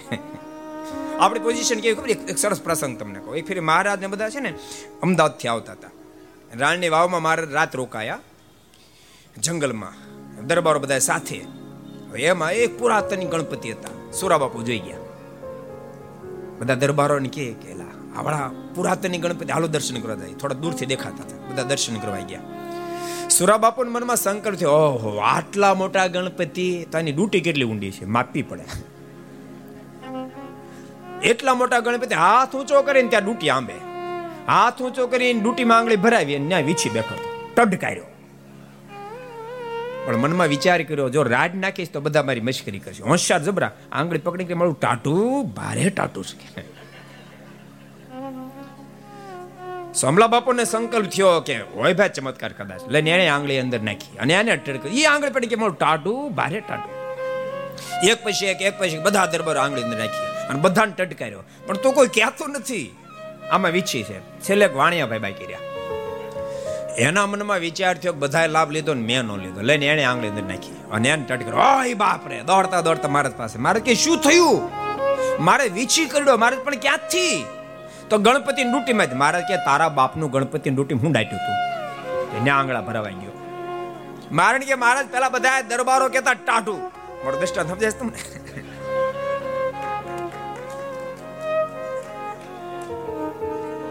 અમે કૂટાઈને તું જેનો સુખ્યો આજ ભગવાન નીલકાંઠ કહી રહ્યા છે, મારુતિ, અમે વૈરાગનો સ્વીકાર કર્યો છે. કૃપાનાથ કાંઈક દયા કરો, મને સાથે લીધો અત્યારે સાથે નહીં. ઈચ્છા થાય ત્યારે દર્શન કરવા માટે આવજો, આટલું કહીને પ્રભુ ત્યાંથી આગળ વધ્યા છે. અને મહારાજ, ગુપ્ત કાશી ગયા છે, ત્યાંથી મહારાજ, ગુપ્ત પ્રયાગ ગયા છે, ત્યાંથી મહારાજ, ગૌરી કુંડ થઈને મહારાજ કેદારનાથ ગયા છે. કેદારનાથથી હિમગીરીમાંથી પ્રસાર થાય. ભક્તો, આજ પહેલા દેહધારી મનુષ્ય ત્યાંથી કોઈ પ્રસાર થયું નથી. માત્ર ને માત્ર ભગવાન નીલકંઠ પ્રથમવાર પ્રસાર થયા છે. હિમગીરી પહાડોમાંથી, બરફાળી ધરતીમાંથી મારા સીધા બદ્રીનાથ ગયા છે. બદ્રીનાથ પૂજારીને પોતાનો સપનો પૂર્ણ નિશ્ચય કરાયો છે. પંજાબના રાજા રણજીતસિંહ જે આવ્યા હોય પૂજારીને પૂર્ણ જ્યારે મારો નિશ્ચય થયો છે, એ વખતે રણજીતસિંહજી મહારાજા મહારાજને જોઈ ગયા. એને પણ અતિશય હેત થયો છે. મારે વિનંતી કરી, કૃપાનાથ, મને તમારો શરણાગત બનાવો, મારા અંતરમાં આપ વાસ કરી વસો અને આપ મારે ત્યાં પધારો. મહારાજ કે, તમને ધન સંપત્તિ રાજનો અંદર અહંકાર હોય. અને અનેક વિષયથી તમે લપેટાયેલા લાવવાના અમે તો વિરક્ત પુરુષ, અમને એ વાત નહીં ગમે. રણજીતસિંહ જે કહ્યું છે, કૃપાનાથ, આપ કહેશો તે હું રહીશ, પણ માલિક મારા હૃદયમાં બિરાજો મહારાજ કે જરૂર તમારો સંકલ્પ એમ પૂરો કરશું. હમણાં નહીં, અમે તમને ફરીને મળશું. એમ કહીને મહારાજ ત્યાંથી જોશીમઠ આવ્યા જોશીમઠથી મહારાજ માન સરોવર ગયા છે. માન સરોવરથી મહારાજ ફરીને પાછા બદ્રીનાથ પધાર્યા છે. બદ્રીનાથથી મહારાજ ગંગોત્રી પધાર્યા છે. અને ગંગોત્રીથી મહારાજ આગળ વધતા વધતા ફરીવાર પાછા હરિદ્વાર આવ્યા છે. અને એ વખતે રણજીતસિંહજી મહારાજા ફરીવાર મહારાજને મળ્યા છે. મહારાજે રણજીતસિંહજીને પોતાને શરણ લીધા છે અને ત્યાંથી મહારાજ ફરીવાર પાછા અયોધ્યા પધાર્યા છે. સત્સંગીઓને અહીંયાથી આગળ વધ્યું છે. મહારાજ ફરીવાર અયોધ્યા પધાર્યા. શું કામ અયોધ્યા આવ્યા? તો સાંભળો, મારને પુલાશ્રમ જવું છે. પુલાશ્રમ જવું હોય તો ફરી અયોધ્યા આવવું જ પડે. મહારાજ ફરીવાર અયોધ્યા પધાર્યા પણ કોઈને ખબર પડવા દીધી નથી. ગુપ્ત વેશે મહારાજ ત્યાં રોકાયા છે. બે ચાર દાડા ત્યાં રોકાય અને મહારાજ હવે પુલાશ્રમમાં જવા માટે તૈયાર થયા છે. પણ ભક્તો પુલાશ્રમ મહારાજ જાય. એ પેલા અહીંયા સંતો પધાર્યા હોય એનું સ્વાગત હોય, મહેમાનોનું સ્વાગત, એકાદ બે પ્રવચન લેવાનું હોય. માટે બે મિનિટ ધૂનની સાથે આપણે કથા વિરામ આપશું. આજ મારને આપણે અયોધ્યા રહેવા દેવા છે. આજ રાત્રે મહારાજને આપણે પુલાશ્રમ સાઈડ લઈ જશું. એટલે અત્યારે મારને આપણે ઉતાવળ નથી કરતા. એ શબ્દનો સાથે જો મહારાજ પણ મંજૂર કર્યો જો આરતી કરી. બરાબર છે. એટલે આવો દો મિનિટ કે હરિનામ સંકીર્તન સાથે કથાને વિરામ. રાત્રે ફરીવાર આપણે પુલાશ્રમની દિવ્ય ગાથા એનું શ્રવણ કરશું. એ શબ્દોની સાથે હરિનામ સંકીર્તન. સ્વામી નારાયણ નારાયણ નારાયણ. સ્વામી નારાયણ